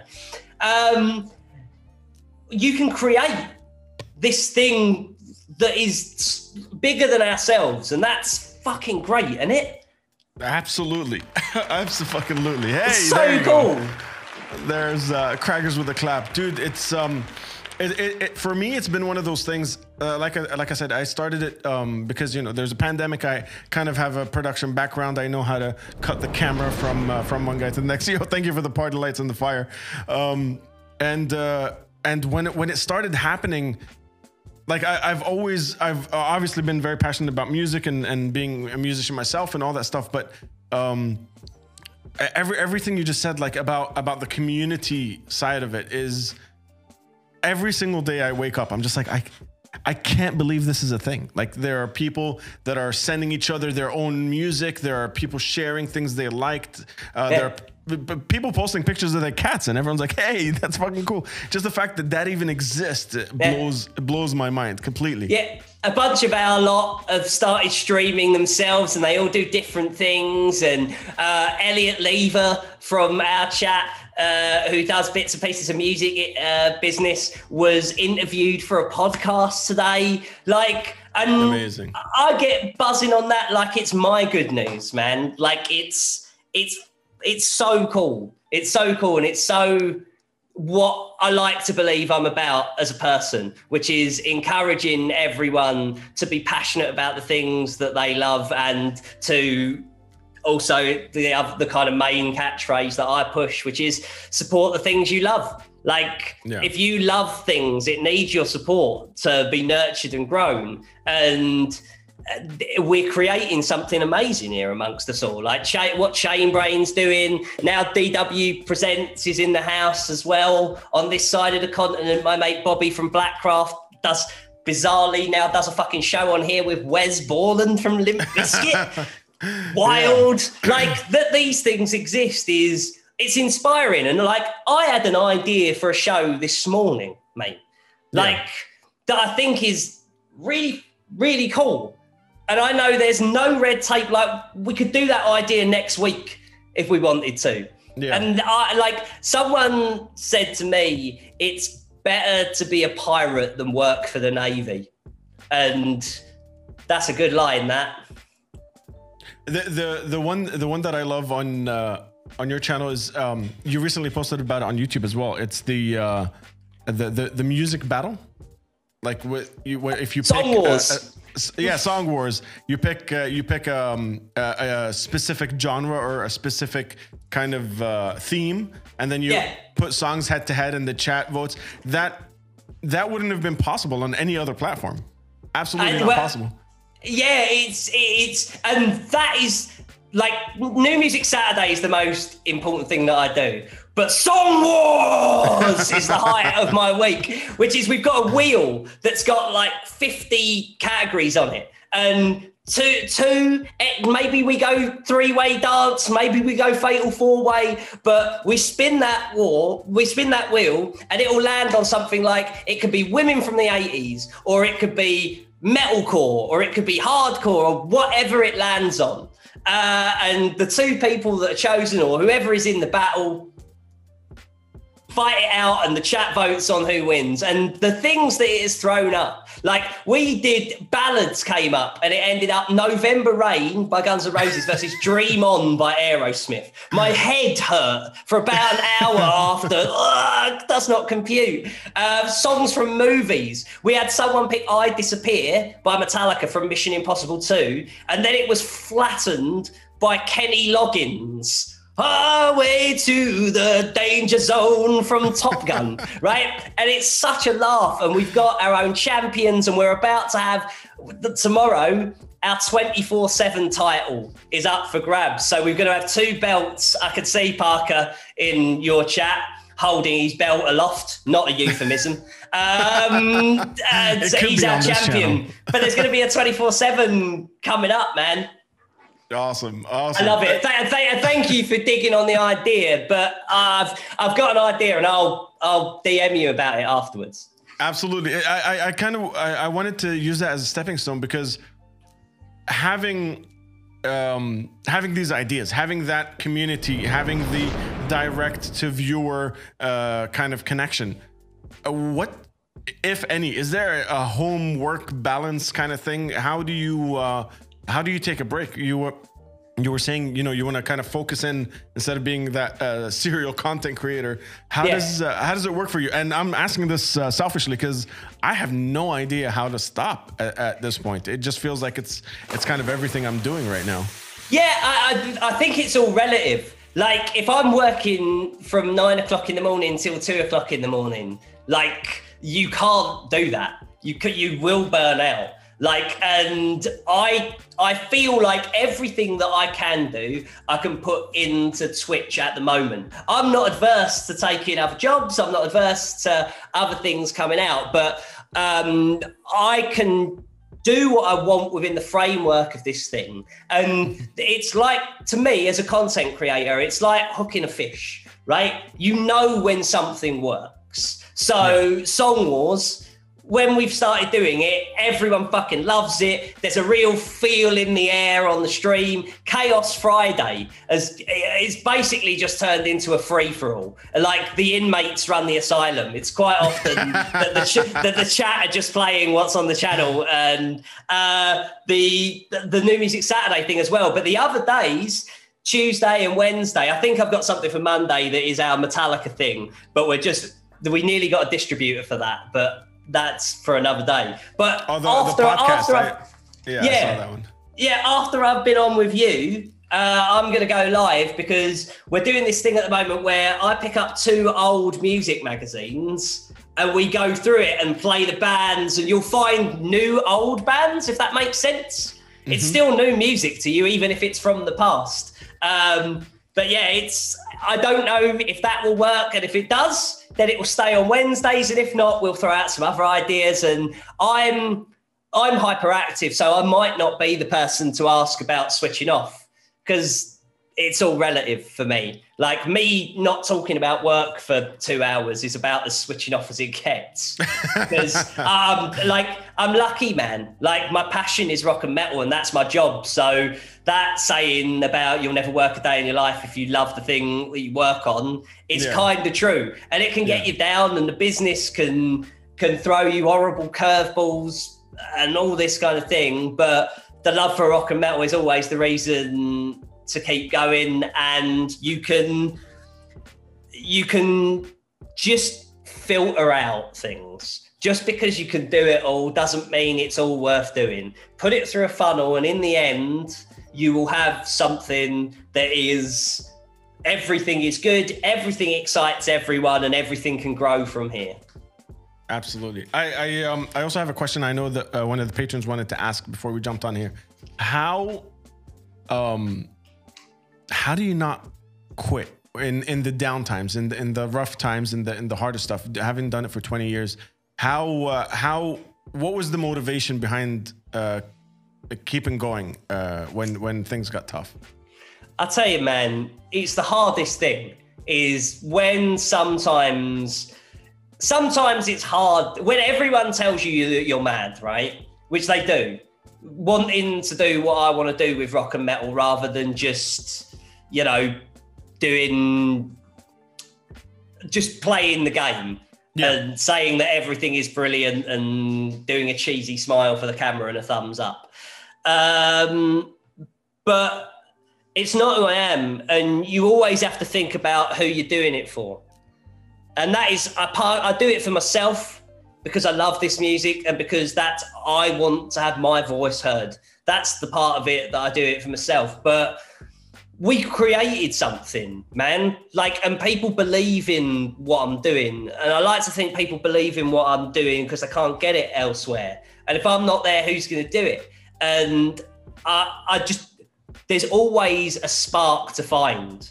And I know it's a it's a mad thing to say, but um, this is so LA because if I'd never have done this when I was in London, but I've really started to. I got into meditation about three years ago, and what I have found it it how it helps to do is it helps to reinforce who you are, why you're doing the things that you do, and see the bigger picture. And there's times where I think to myself, like, am I mad for doing this? Like, Uh, like I'm 30, I'm 37, right?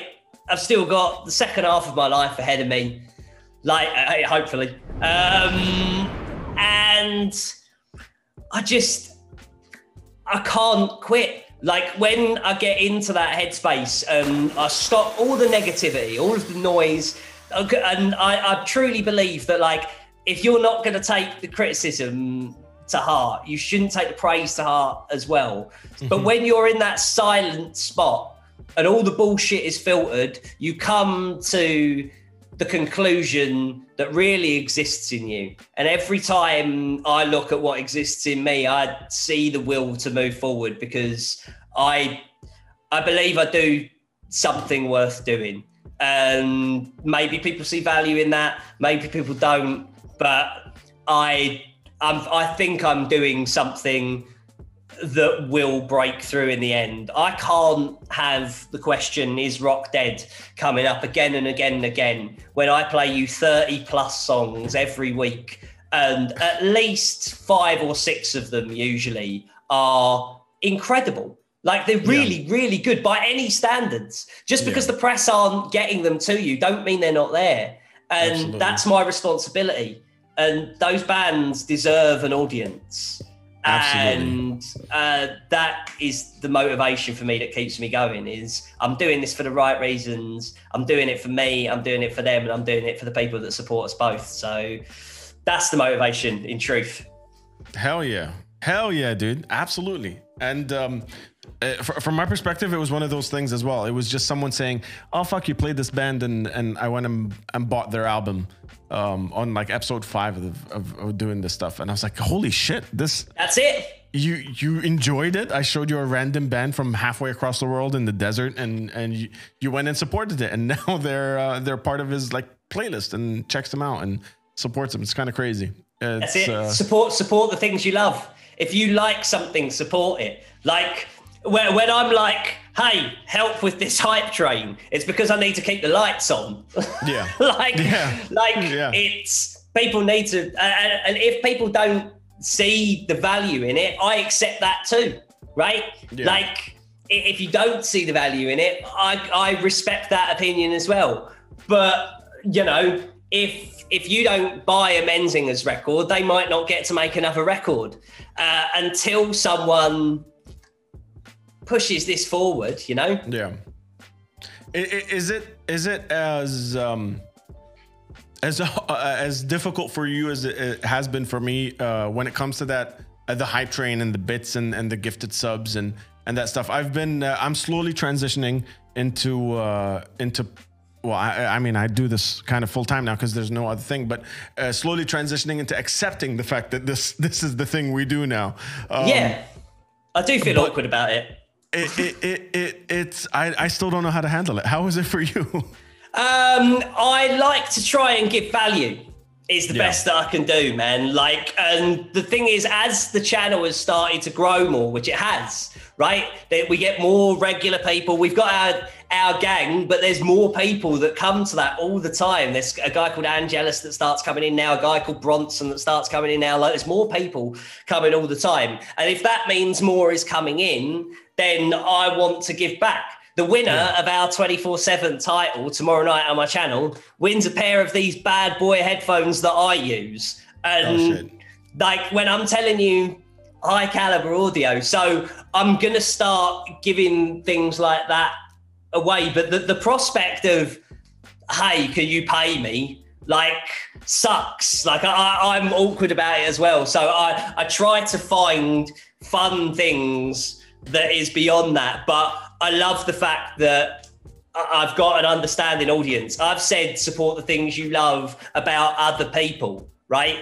And yeah. that also kind of applies to what I'm doing. Support the things you love wasn't like, hey, fucking buy me a new pair of Jordans. Like support the things you love was about buy bands, buy buy t-shirts and records because otherwise they might not be able to exist.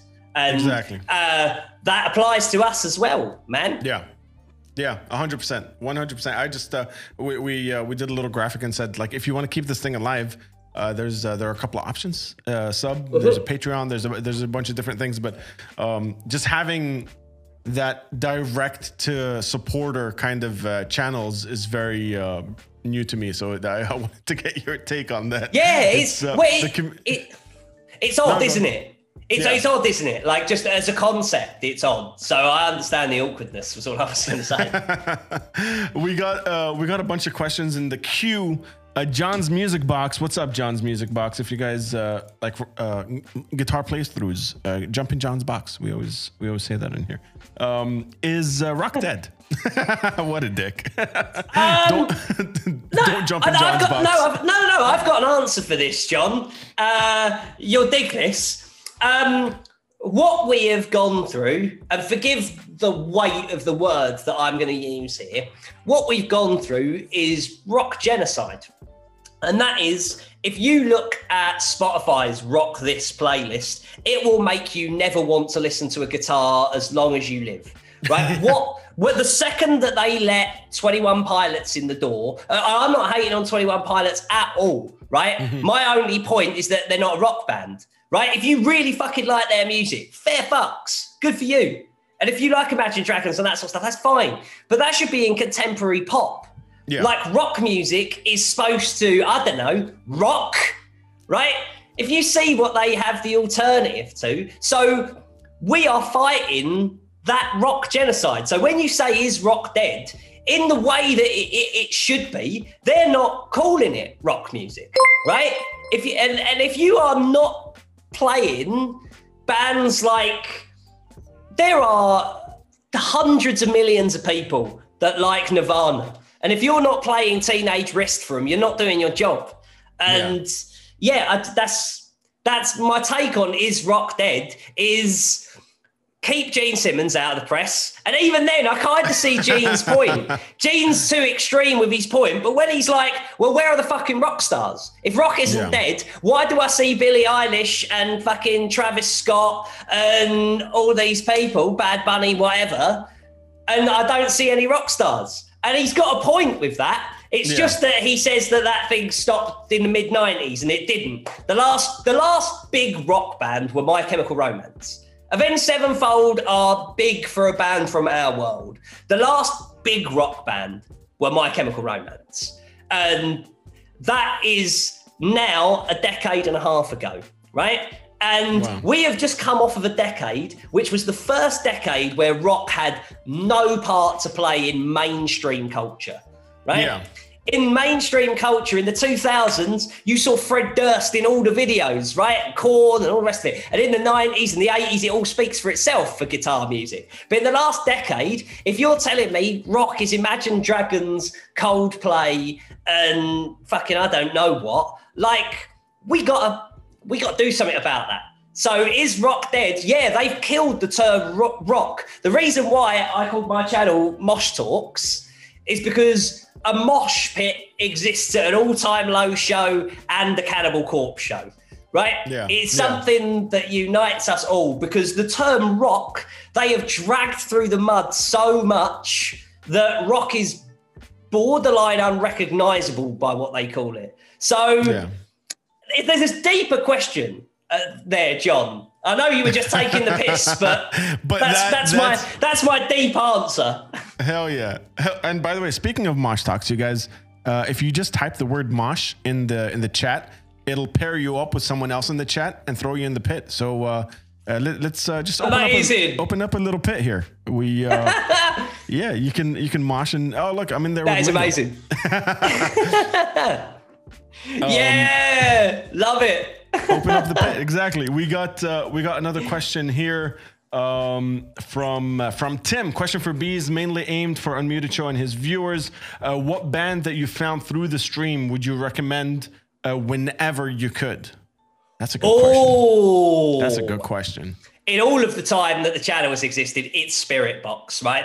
But you're Yeah. not going to be able to move for Spiritbox. At the end of the year, in three months' time, you will see that band everywhere, completely like everywhere. But Spiritbox have done this thing where they have uh, ethereal touches, real feminine moments of beauty and grace, in with really uh, inventive song structures and brilliant visions aesthetically. Their music videos, their art, their merch, their music is all one complete package. And the Spiritbox album reminds me of an album like the first Slipknot record, which is you hear it and you go, uncag, like without question, this is going to be fucking massive. Like, Yeah. so Spiritbox would be that answer. So a band that I think I've mentioned them a couple of times here. I love the Dirty Nil from Cal- from Canada. If you like the idea of like Nirvana style alternative rock with the occasional bit of metal thrown in, um, the Dirty Nil your gang. But Teenage Wrist have written an album this year with three songs on it that should be worldwide smash singles. As far as 90s alt rock goes, it is of the highest standard. And in the same way that I don't believe that 60,000 people in every single city he goes to, people will go and see Bruce Springsteen, but the Menzingers are stuck in 400 capacity clubs. Like, uh, I feel that way about Teenage Wrist and Nirvana. Like, how many people will walk around with that smiley face shirt on? Or how many people will go, you know what? I'm going to play Nevermind. Uh, like, and those people would love Teenage Wrist. So, Teenage Wrist, if you like Nirvana and you like that kind of thing, you need that album like you need the oxygen in your lungs. And uh, yeah, absolutely. Everyone, everyone, make sure you go check that out. Uh, For for us here on on Unmuted, I think I could uh, I could speak for the tribe. There was this one recommendation that came out of nowhere. Someone jumped in the chat, uh, recommended Project Mishram from uh, from India, Right. and it. I, I don't think uh, I've never seen the chat react the way uh, the way we did that day, and uh, it completely melted all our faces off. Com- it like just destroyed am- us. We had uh, we had I am no writing that down now. What was, what was the name of the band, Adnan? Project Mishram. And uh, Project Mishram. Got it. yeah, uh, you do you guys remember what this, the the single was that we uh, we listened to? That uh, that that completely destroyed us. And um, Yeah. yeah, people were asking uh, about about the band uh, in in Discord after the band themselves got in touch with us because so many people tagged us in on Instagram. They're like, "What?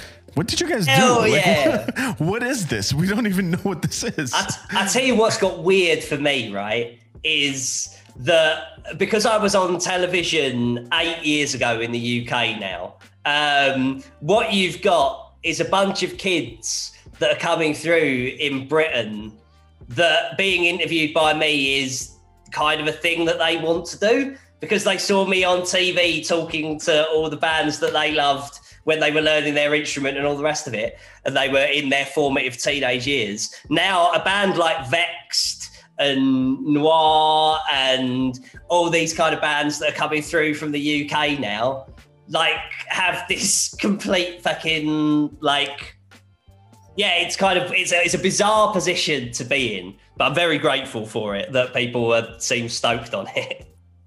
dude i could say as uh, as someone that's that uh and and i know you're as awkward as i am when it comes to this stuff as someone that genuinely is inspired by uh, the way you did things and inspired by not only the stuff that you've done in the past, but the way you've uh, run the Twitch channel. And shout out to Tristan for for even letting me know that that was a thing and uh, and inspiring us to to do this here on on this channel uh, it uh, it does still have that. It does still have that. It's, it's it doesn't go away. Uh, you have been a, a huge part of uh, of a lot of people's uh, rock and metal journey in general. I just want to to put that out there. Cheers, man. Long may it continue. There's still good bands to to help. Let's fucking get to work, innit? Hell yeah. Uh, we have uh, we have a bunch more questions from uh, from the tribe. Um, but uh, wait, before before I get to the questions, I just want to take a second to just shout out every single one of you guys um, from from the Mosh Squad that uh, that hit follow. Murder Music, Double Take, Frag Dad, um, Tiger Mom, um, uh, Mark, Negative Crap. These names are amazing. Uh, Muse Grove. Uh, who else is in here? Um, Derpy for gifting that tier one sub. Uh, Skunky Boy and Tim and Jesh. Uh, thank you guys. Thank you guys so much. And and Parker just hit follow. Thank you guys so much for uh, yeah. for jumping on board and uh, welcome to the tribe, you guys. Thank you. Um, it's uh, it's been uh, it's been a, an awesome uh, episode here. It's always always a pleasure, man. Cheers, you guys. Um, Julian is asking uh, how much how much and which brand of coffee do you drink? I need two kilos of it. I, do you know what? I have one uh, Monster Energy Zero in the morning. That's that's what I have. But I'm I'm naturally high BPM, and I I, I, I have got to, to put it into perspective. No. Like she wasn't ready. Genuinely, I tell you, they never are. Uh, the the the the level of what comes out of me is quite natural, even when I don't have a caffeine in me. But if you want to know what it is, Monster Energy Zero. It comes in a white can. Monster Energy Zero. There you go. Julian's uh, running to the store as we speak. Um, we got uh, we got two quick questions here. What year was the Phil uh, Phil Anselmo interview from uh, Not So Safe? Are you Ooh. So, so hello. Um, it was what what was so Down played the Roundhouse. So it, it would have been. I think it was either. I think it was on that e, the first EP that they brought out. So it would have been about 2009, 2010. But I've Sick. interviewed him a bunch of times since. The best Yeah. one was we did we did one at Download, and he had his set list there. And it turned out that it was the first time that he was going to be playing Pantera songs. Yeah. And I saw the set list before the interview, and I went, Phil, I got to be honest, I'm freaking the fuck out that you're going to be playing I'll Cast a Shadow from Yeah. Reinventing the Steel, which is one of the most underrated Pantera songs. I was like, Am I all right to ask you that in the interview? This won't go out until a couple of weeks' time. And he was like, Yep. yeah, he's uh, yeah, good times. I've, I've been lucky with Phil. Uh, the next one is from um, from Rexter. Uh, where are you in LA? That's the, the way you phrase that is kind of kind of creepy, Rexter. But he's a fellow LA guy, so I'm Ah, assuming. he's- amazing. I'm in I'm in North Hollywood, but you will find me at all shows from here to uh, Anaheim. Like anywhere in that vicinity, you will find me at shows. Hell yeah. Um, uh, Parker with uh, with I feel I feel is a loaded question. I don't know if that's if that's your intention, Parker. But who's better, Avenged Sevenfold or Weezer? Yep, that's definitely inten- intentional. Uh, well, uh, I like both bands, right? But if if I had a gun to my head, which it would take, uh, it would be we. I would pick Weezer. I would pick Weezer. Um, but that is I would because too, uh, look at me. Look at this guy. like imagine this guy not picking Weezer, looking like this. Um, yeah, I, I wanted actually. I'm going to use this question to to jump onto my next subject because this is awesome. You talked about how passion is your work. What you do for a job is what you've always wanted to do. Um, what does uh, what does uh, Beez uh, get up to when when it's not um, rock and metal? And and Derpy asked, uh, what would you say is your most nerdy hobby apart from anything to do with music? Oh, what's my most nerdy hobby? Um, I don't talk about it publicly, but ancient mysticism is probably my um, my biggest nerdiest thing. Uh, movies is the thing. I said it to you earlier. Horror movies was was my first love, and it's. Uh, I feel like I have seen literally everything that I have wanted to see because of the last year in lockdown and being starved of a lot of new content. Movies just stopping coming out was was killer for me. And the thing is, like when I'm at a live show, when I'm go when I go to see a band, um, I'm still kind of working because people will come up and from labels and whatever will be talking to you. It's not a relaxing situation. But I missed movies, going to the cinema so much. Yeah. Um, so my nerdiest hobby is reading up on various different ancient mystical practices. And my my but my main love is I've I've got really into basketball here as well um, because of the time zone difference. I have to wake up really early in the morning for football, which I guess is the right answer. Um, yeah, I support I support Arsenal in London, and never a dull moment. Uh, and and that is my main passion because that involves getting up at four o'clock in the morning to to watch your team lose one 0 at Aston Villa, like. Um, and the podcast content that I consume is football stuff as well. The Patreons that I subscribe to, a bunch of those are Arsenal. One of them is my friend Steffan Chirazi, and the other one is pro wrestling. Um, Pro wrestling. like, so I fell out of love with wrestling because WWE fell off a cliff uh, a couple of years ago. And then this new f- federation started with AEW. I'm going to do that weird friend thing again. Um, Chris Jericho uh, is is someone I don't text. And when he was going there, it made such a big wow level of difference. Uh, and I've fallen in love f- with AEW. And so in September, uh, for my birthday, my wife is taking me to Chicago for the next AEW pay per view. And I have decided that I'm going to follow AEW like a football team. Um, so whenever they do their big pay per view, I'm going to go to wherever that place is. So I am going. So I'm going to Chicago for All Out in September, and then I am going to St. Louis, Missouri, the Glamour date for Full Gear in November. But I've never been to Missouri, so people tell me the barbecue food is wicked. Um, it's, I, th- I think that's my main hobbies. But being honest, most of those things involve having music on in the background. And when I went when I went to an ice hockey game out here, I came out and my main takeaway was, "Wow, they use Twisted Sister and Metallica as goal music out here. How mad is that?" That is pretty fucking cool, though. That is Yeah, if you- right? you- yeah, that's uh, that's it's very different. Um, yeah, it's um, I, I, I yeah, I, I want to ask you about uh, your uh, your reach when it comes to to the Middle East. We had a uh, a question from Patreon. Um, what do you know Yes. about, um, if anything, from uh, from the rock and and metal uh, from from the Middle East? this is where we, we need to put our weight more.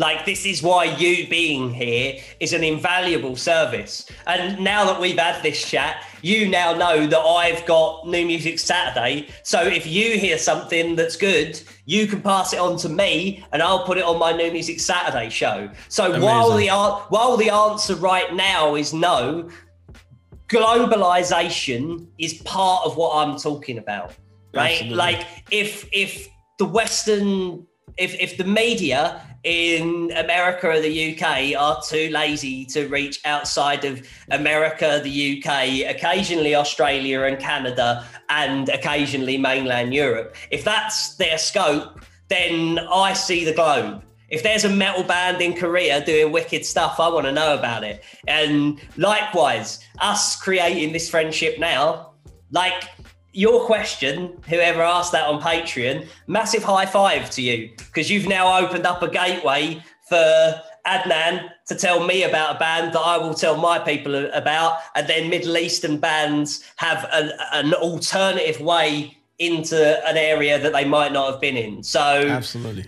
fuck yeah, And- and- Twitch, I guess. And tribe, you guys know I don't shut the fuck up about the scene here. So it's, Yes, that's it. There's gonna That's be a it. bunch of stuff. Absolutely. and, and, and it's gonna have it's gonna have a certain flavor to it that is different. Like I miss if if there's one thing about the internet that I think has been bad for music creation, it's I miss scenes starting Mm-hmm. naturally. What happened in Seattle didn't happen by accident, right? There was just Yeah. a bunch of people in this one place creating this amazing thing.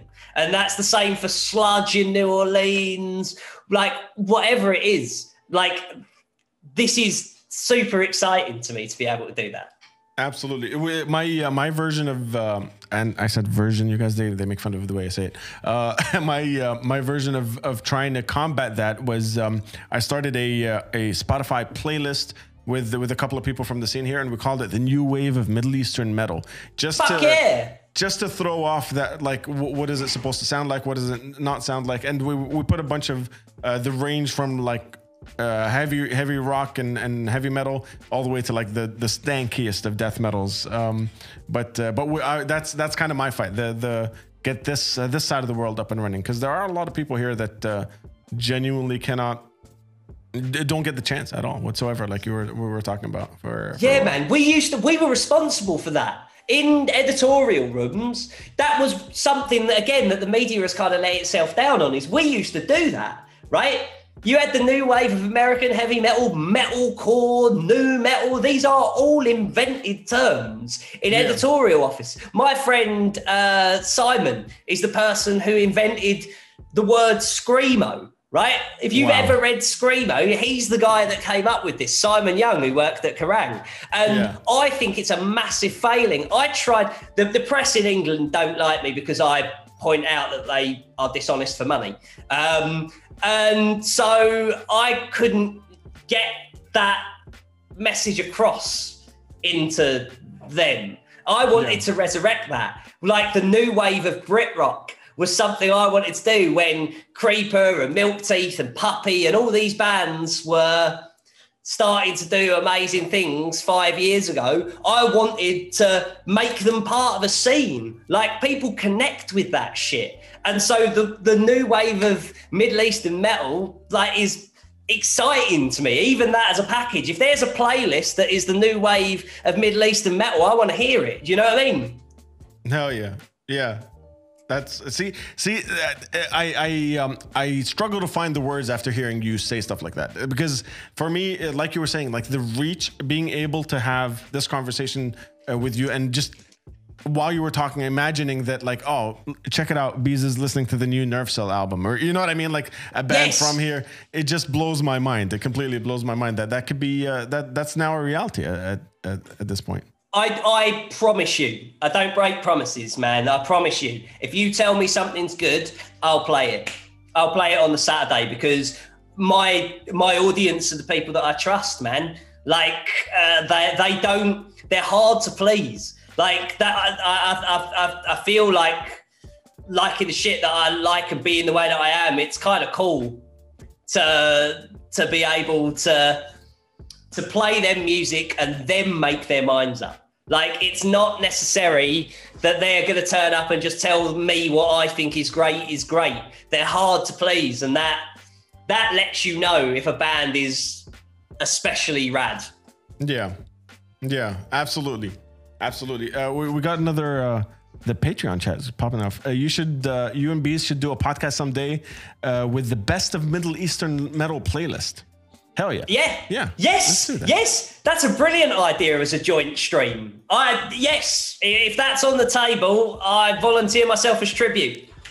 there we go. There we go, dude. Um, th- this this has um, been an absolute fucking blast uh, to have a conversation with you and uh, and talk about the, the journey and everything you're doing.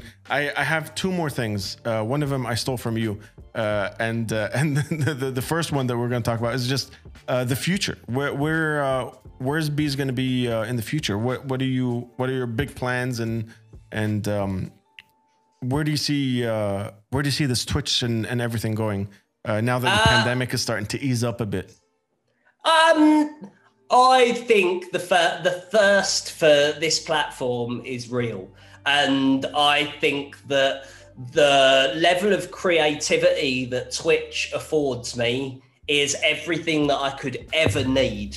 I think. If I want Yeah. to do interviews, I can do them. If I want to do um, anything at all that your mind can think of, Song Wars, New Music Saturday, whatever, like I can do that here.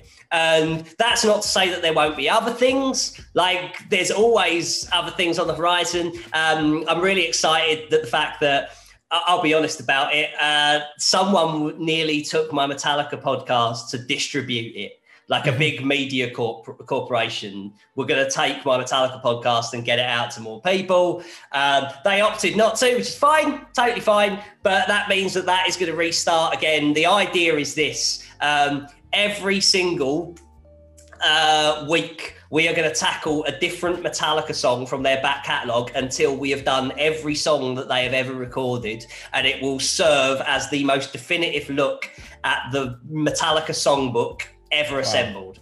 Um, my, I'm doing it with uh, British, the best music journalist to ever put pen to paper, in my opinion, which is Ian Winwood, uh, a guy from Kerrang magazine. And his story is so mad that he was there. You know, the bit in some kind of monster uh, when Rob Trujillo gets asked, Yo, uh, do you want to join Metallica? And here's a million dollars. Oh, I'll buy my mom a house. Yeah, of course. Yeah, right. Well, he was there that day. He was covering that for Kerrang. So he he's he was with them in a truck where they rehearse. They play a couple of songs before they go on stage. So he's literally stood next to Metallica as they do Battery to warm up. Like his stories are wild, and he's not afraid. And I need someone like Metallica are my all-time favorite band. Like my knuckles are literally given to Metallica. Um, and I need someone that is going to tell me that the song with the hurdy-gurdy on it on Reload is not good. Right? I- It can't be two people saying this song that everyone doesn't think is good is good. Because while while I have all of that, there are two bands that I I know I have no filter for the quality of what they produce, and that's Metallica and AFI. I just so happen to like everything that they do. Um, but yeah, there's that, and I who knows what's going to come. That's the beauty of it, though, isn't it? Is that, uh, like you said, you had an idea for a show this morning. It, it could just, it could be a thing by next weekend. Absolutely, and uh, I'll, I will. I'll. I think I'll keep. I was nearly. I was nearly going to say the idea there, but I will. I'll, I'll save it for when I'm unfurling it. But yeah, it's it's inspiring, isn't it? Every day is an adventure, and I love. I love that. And you know, it's if I have a day where I'm feeling it, because I struggle with a lot of things, like mentally. It's why I do meditation. It's why I've worked. I, I continually every day to work on myself to to get better. But um, yeah, I, I just I can't help but feel that if I if, if I'm not feeling it, I don't have to show up, and no one holds it against me. No one's like, "Well, I'm waiting." It just Yeah. feels like Twitch affords me everything that I need. Absolutely. Absolutely. And uh, yeah, the s- same. Um, I, I relate to that, and I just want to take a second to say thank you guys for uh, for the tribe that's been around since uh, since the Facebook days. For those that don't know, we used to to stream on Facebook. Uh, which is which is horrible. just don't don't ever stream there. And uh, to the guys that just uh, just jumped on board today, it um, it uh, it's it's fucking awesome. It, uh, it means the world to us.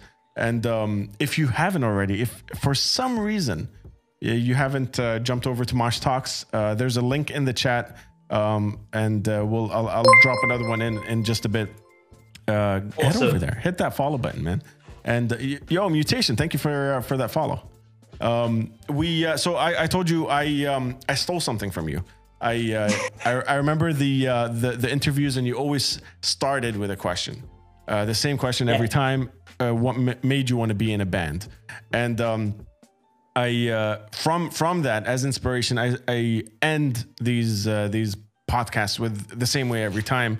Uh, if you if you had a time machine uh, and you were able to go back in time and and talk to young Beez just just about to to get the the internship, just about to start his journey in the world of music and uh, and become uh, everything that you've become, and you were you were you had that line of communication open.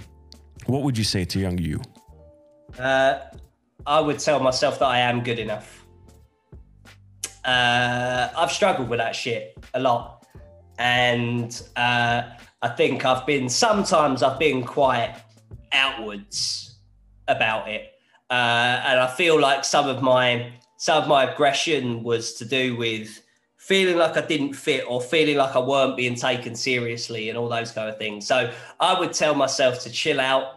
I would teach myself transcendental meditation and I would show me some really weird shit when it comes to mysticism.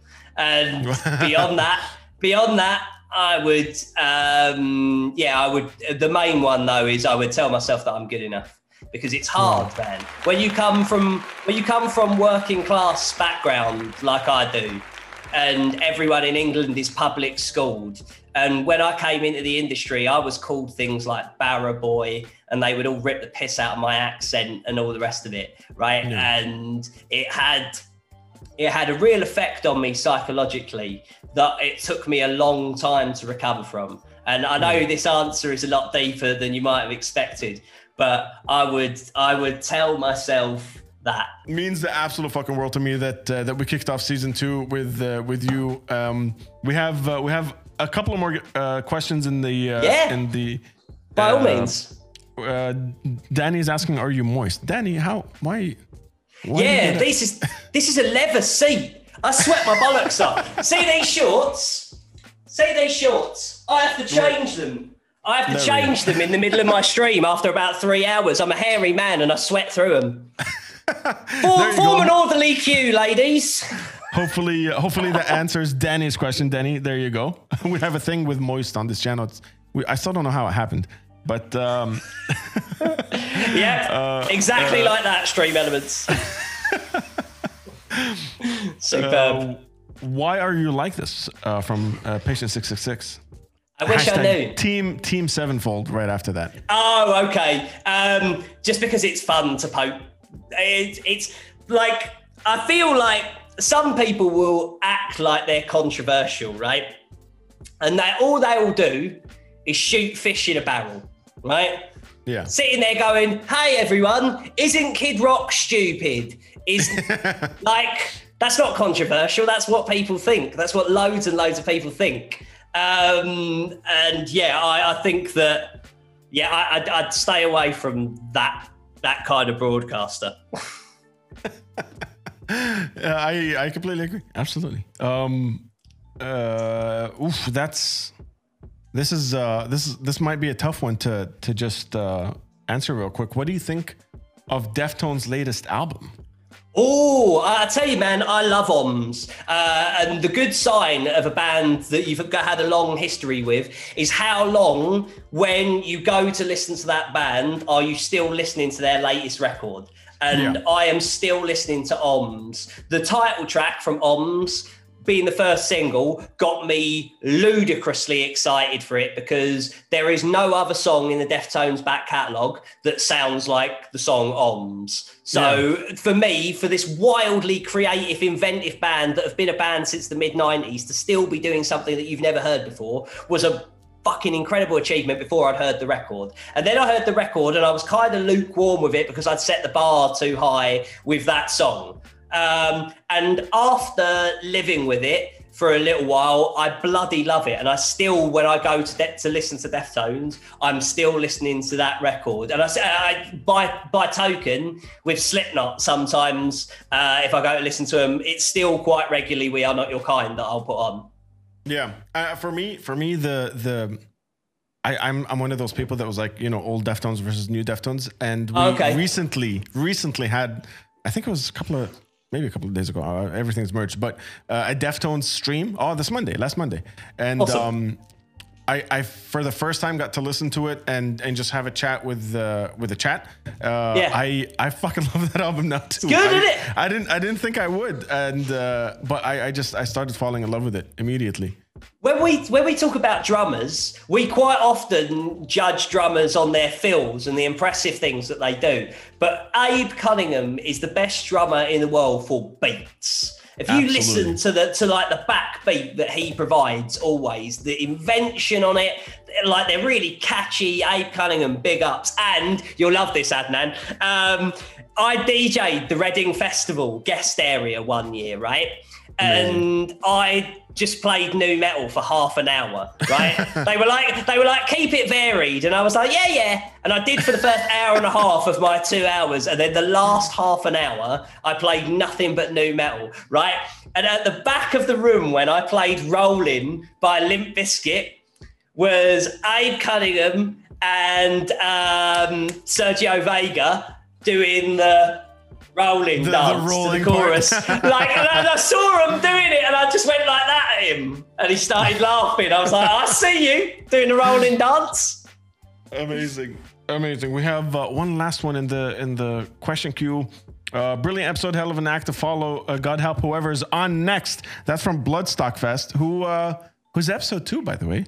Who's episode two? Hell it'll yeah! Be, it'll be a, a hell of a, a hell of a conversation, uh, Bloodstock and and Squatter. I uh, I'm very much looking forward to that. if if I may, I just I always want to give a big up to Bloodstock at any chance I get, especially with this being international. Um, Bloodstock in the UK has a really regular turnover of new headline acts. And they do such an amazing job of catering for the UK metal fans. But their their bigger achievement, I think, is they have made bands like Gojira and Ghost and bands that have had Behemoth, bands that have done Bloodstock at the business end of their bill. And it's led to them getting main stage slots at download and being treated more seriously by the press and being given better placements on Spotify and things like that. So, Yeah. Bloodstock in the UK is a real fucking a diamond in our crown, I think. Absolutely. And uh, if you guys if you guys didn't already know, Bloodstock is uh, they're on Twitch. Uh, there's a bunch of different uh, shows and stuff that they do. So uh, head over to their uh, to their Twitch channel and check it out. It's it's a hell of a lot of fun. Um, but dude, Beez, thank you, thank you, thank you so much for for this uh, episode, and uh, thank you for your time. And um, for those that don't know, Beez will be going live on Mosh Talks in in a little bit and a little later. When when are we expecting the? In about five minutes. in about five minutes. All right. Yeah, You know what? like? I'm gonna, I'm gonna stop this. I'm gonna change my sweaty shorts, and, and I'll be with you in about five minutes. Hell yeah, hell yeah. So in uh, in five minutes, um, we'll uh, we'll all be over there. Do you? How is it possible for you to go live while uh, I'll, I I close up shop here and then we just raid? Should Yeah, we? man. Should we do Yeah. that? If you- if you kick- if you take the party kick- over there? If you kick me off the, I'll tell you what. As good faith for what you're doing, I'll play Project Mishram Hell yeah, first. hell I'll yeah. play that. I'll play that first song.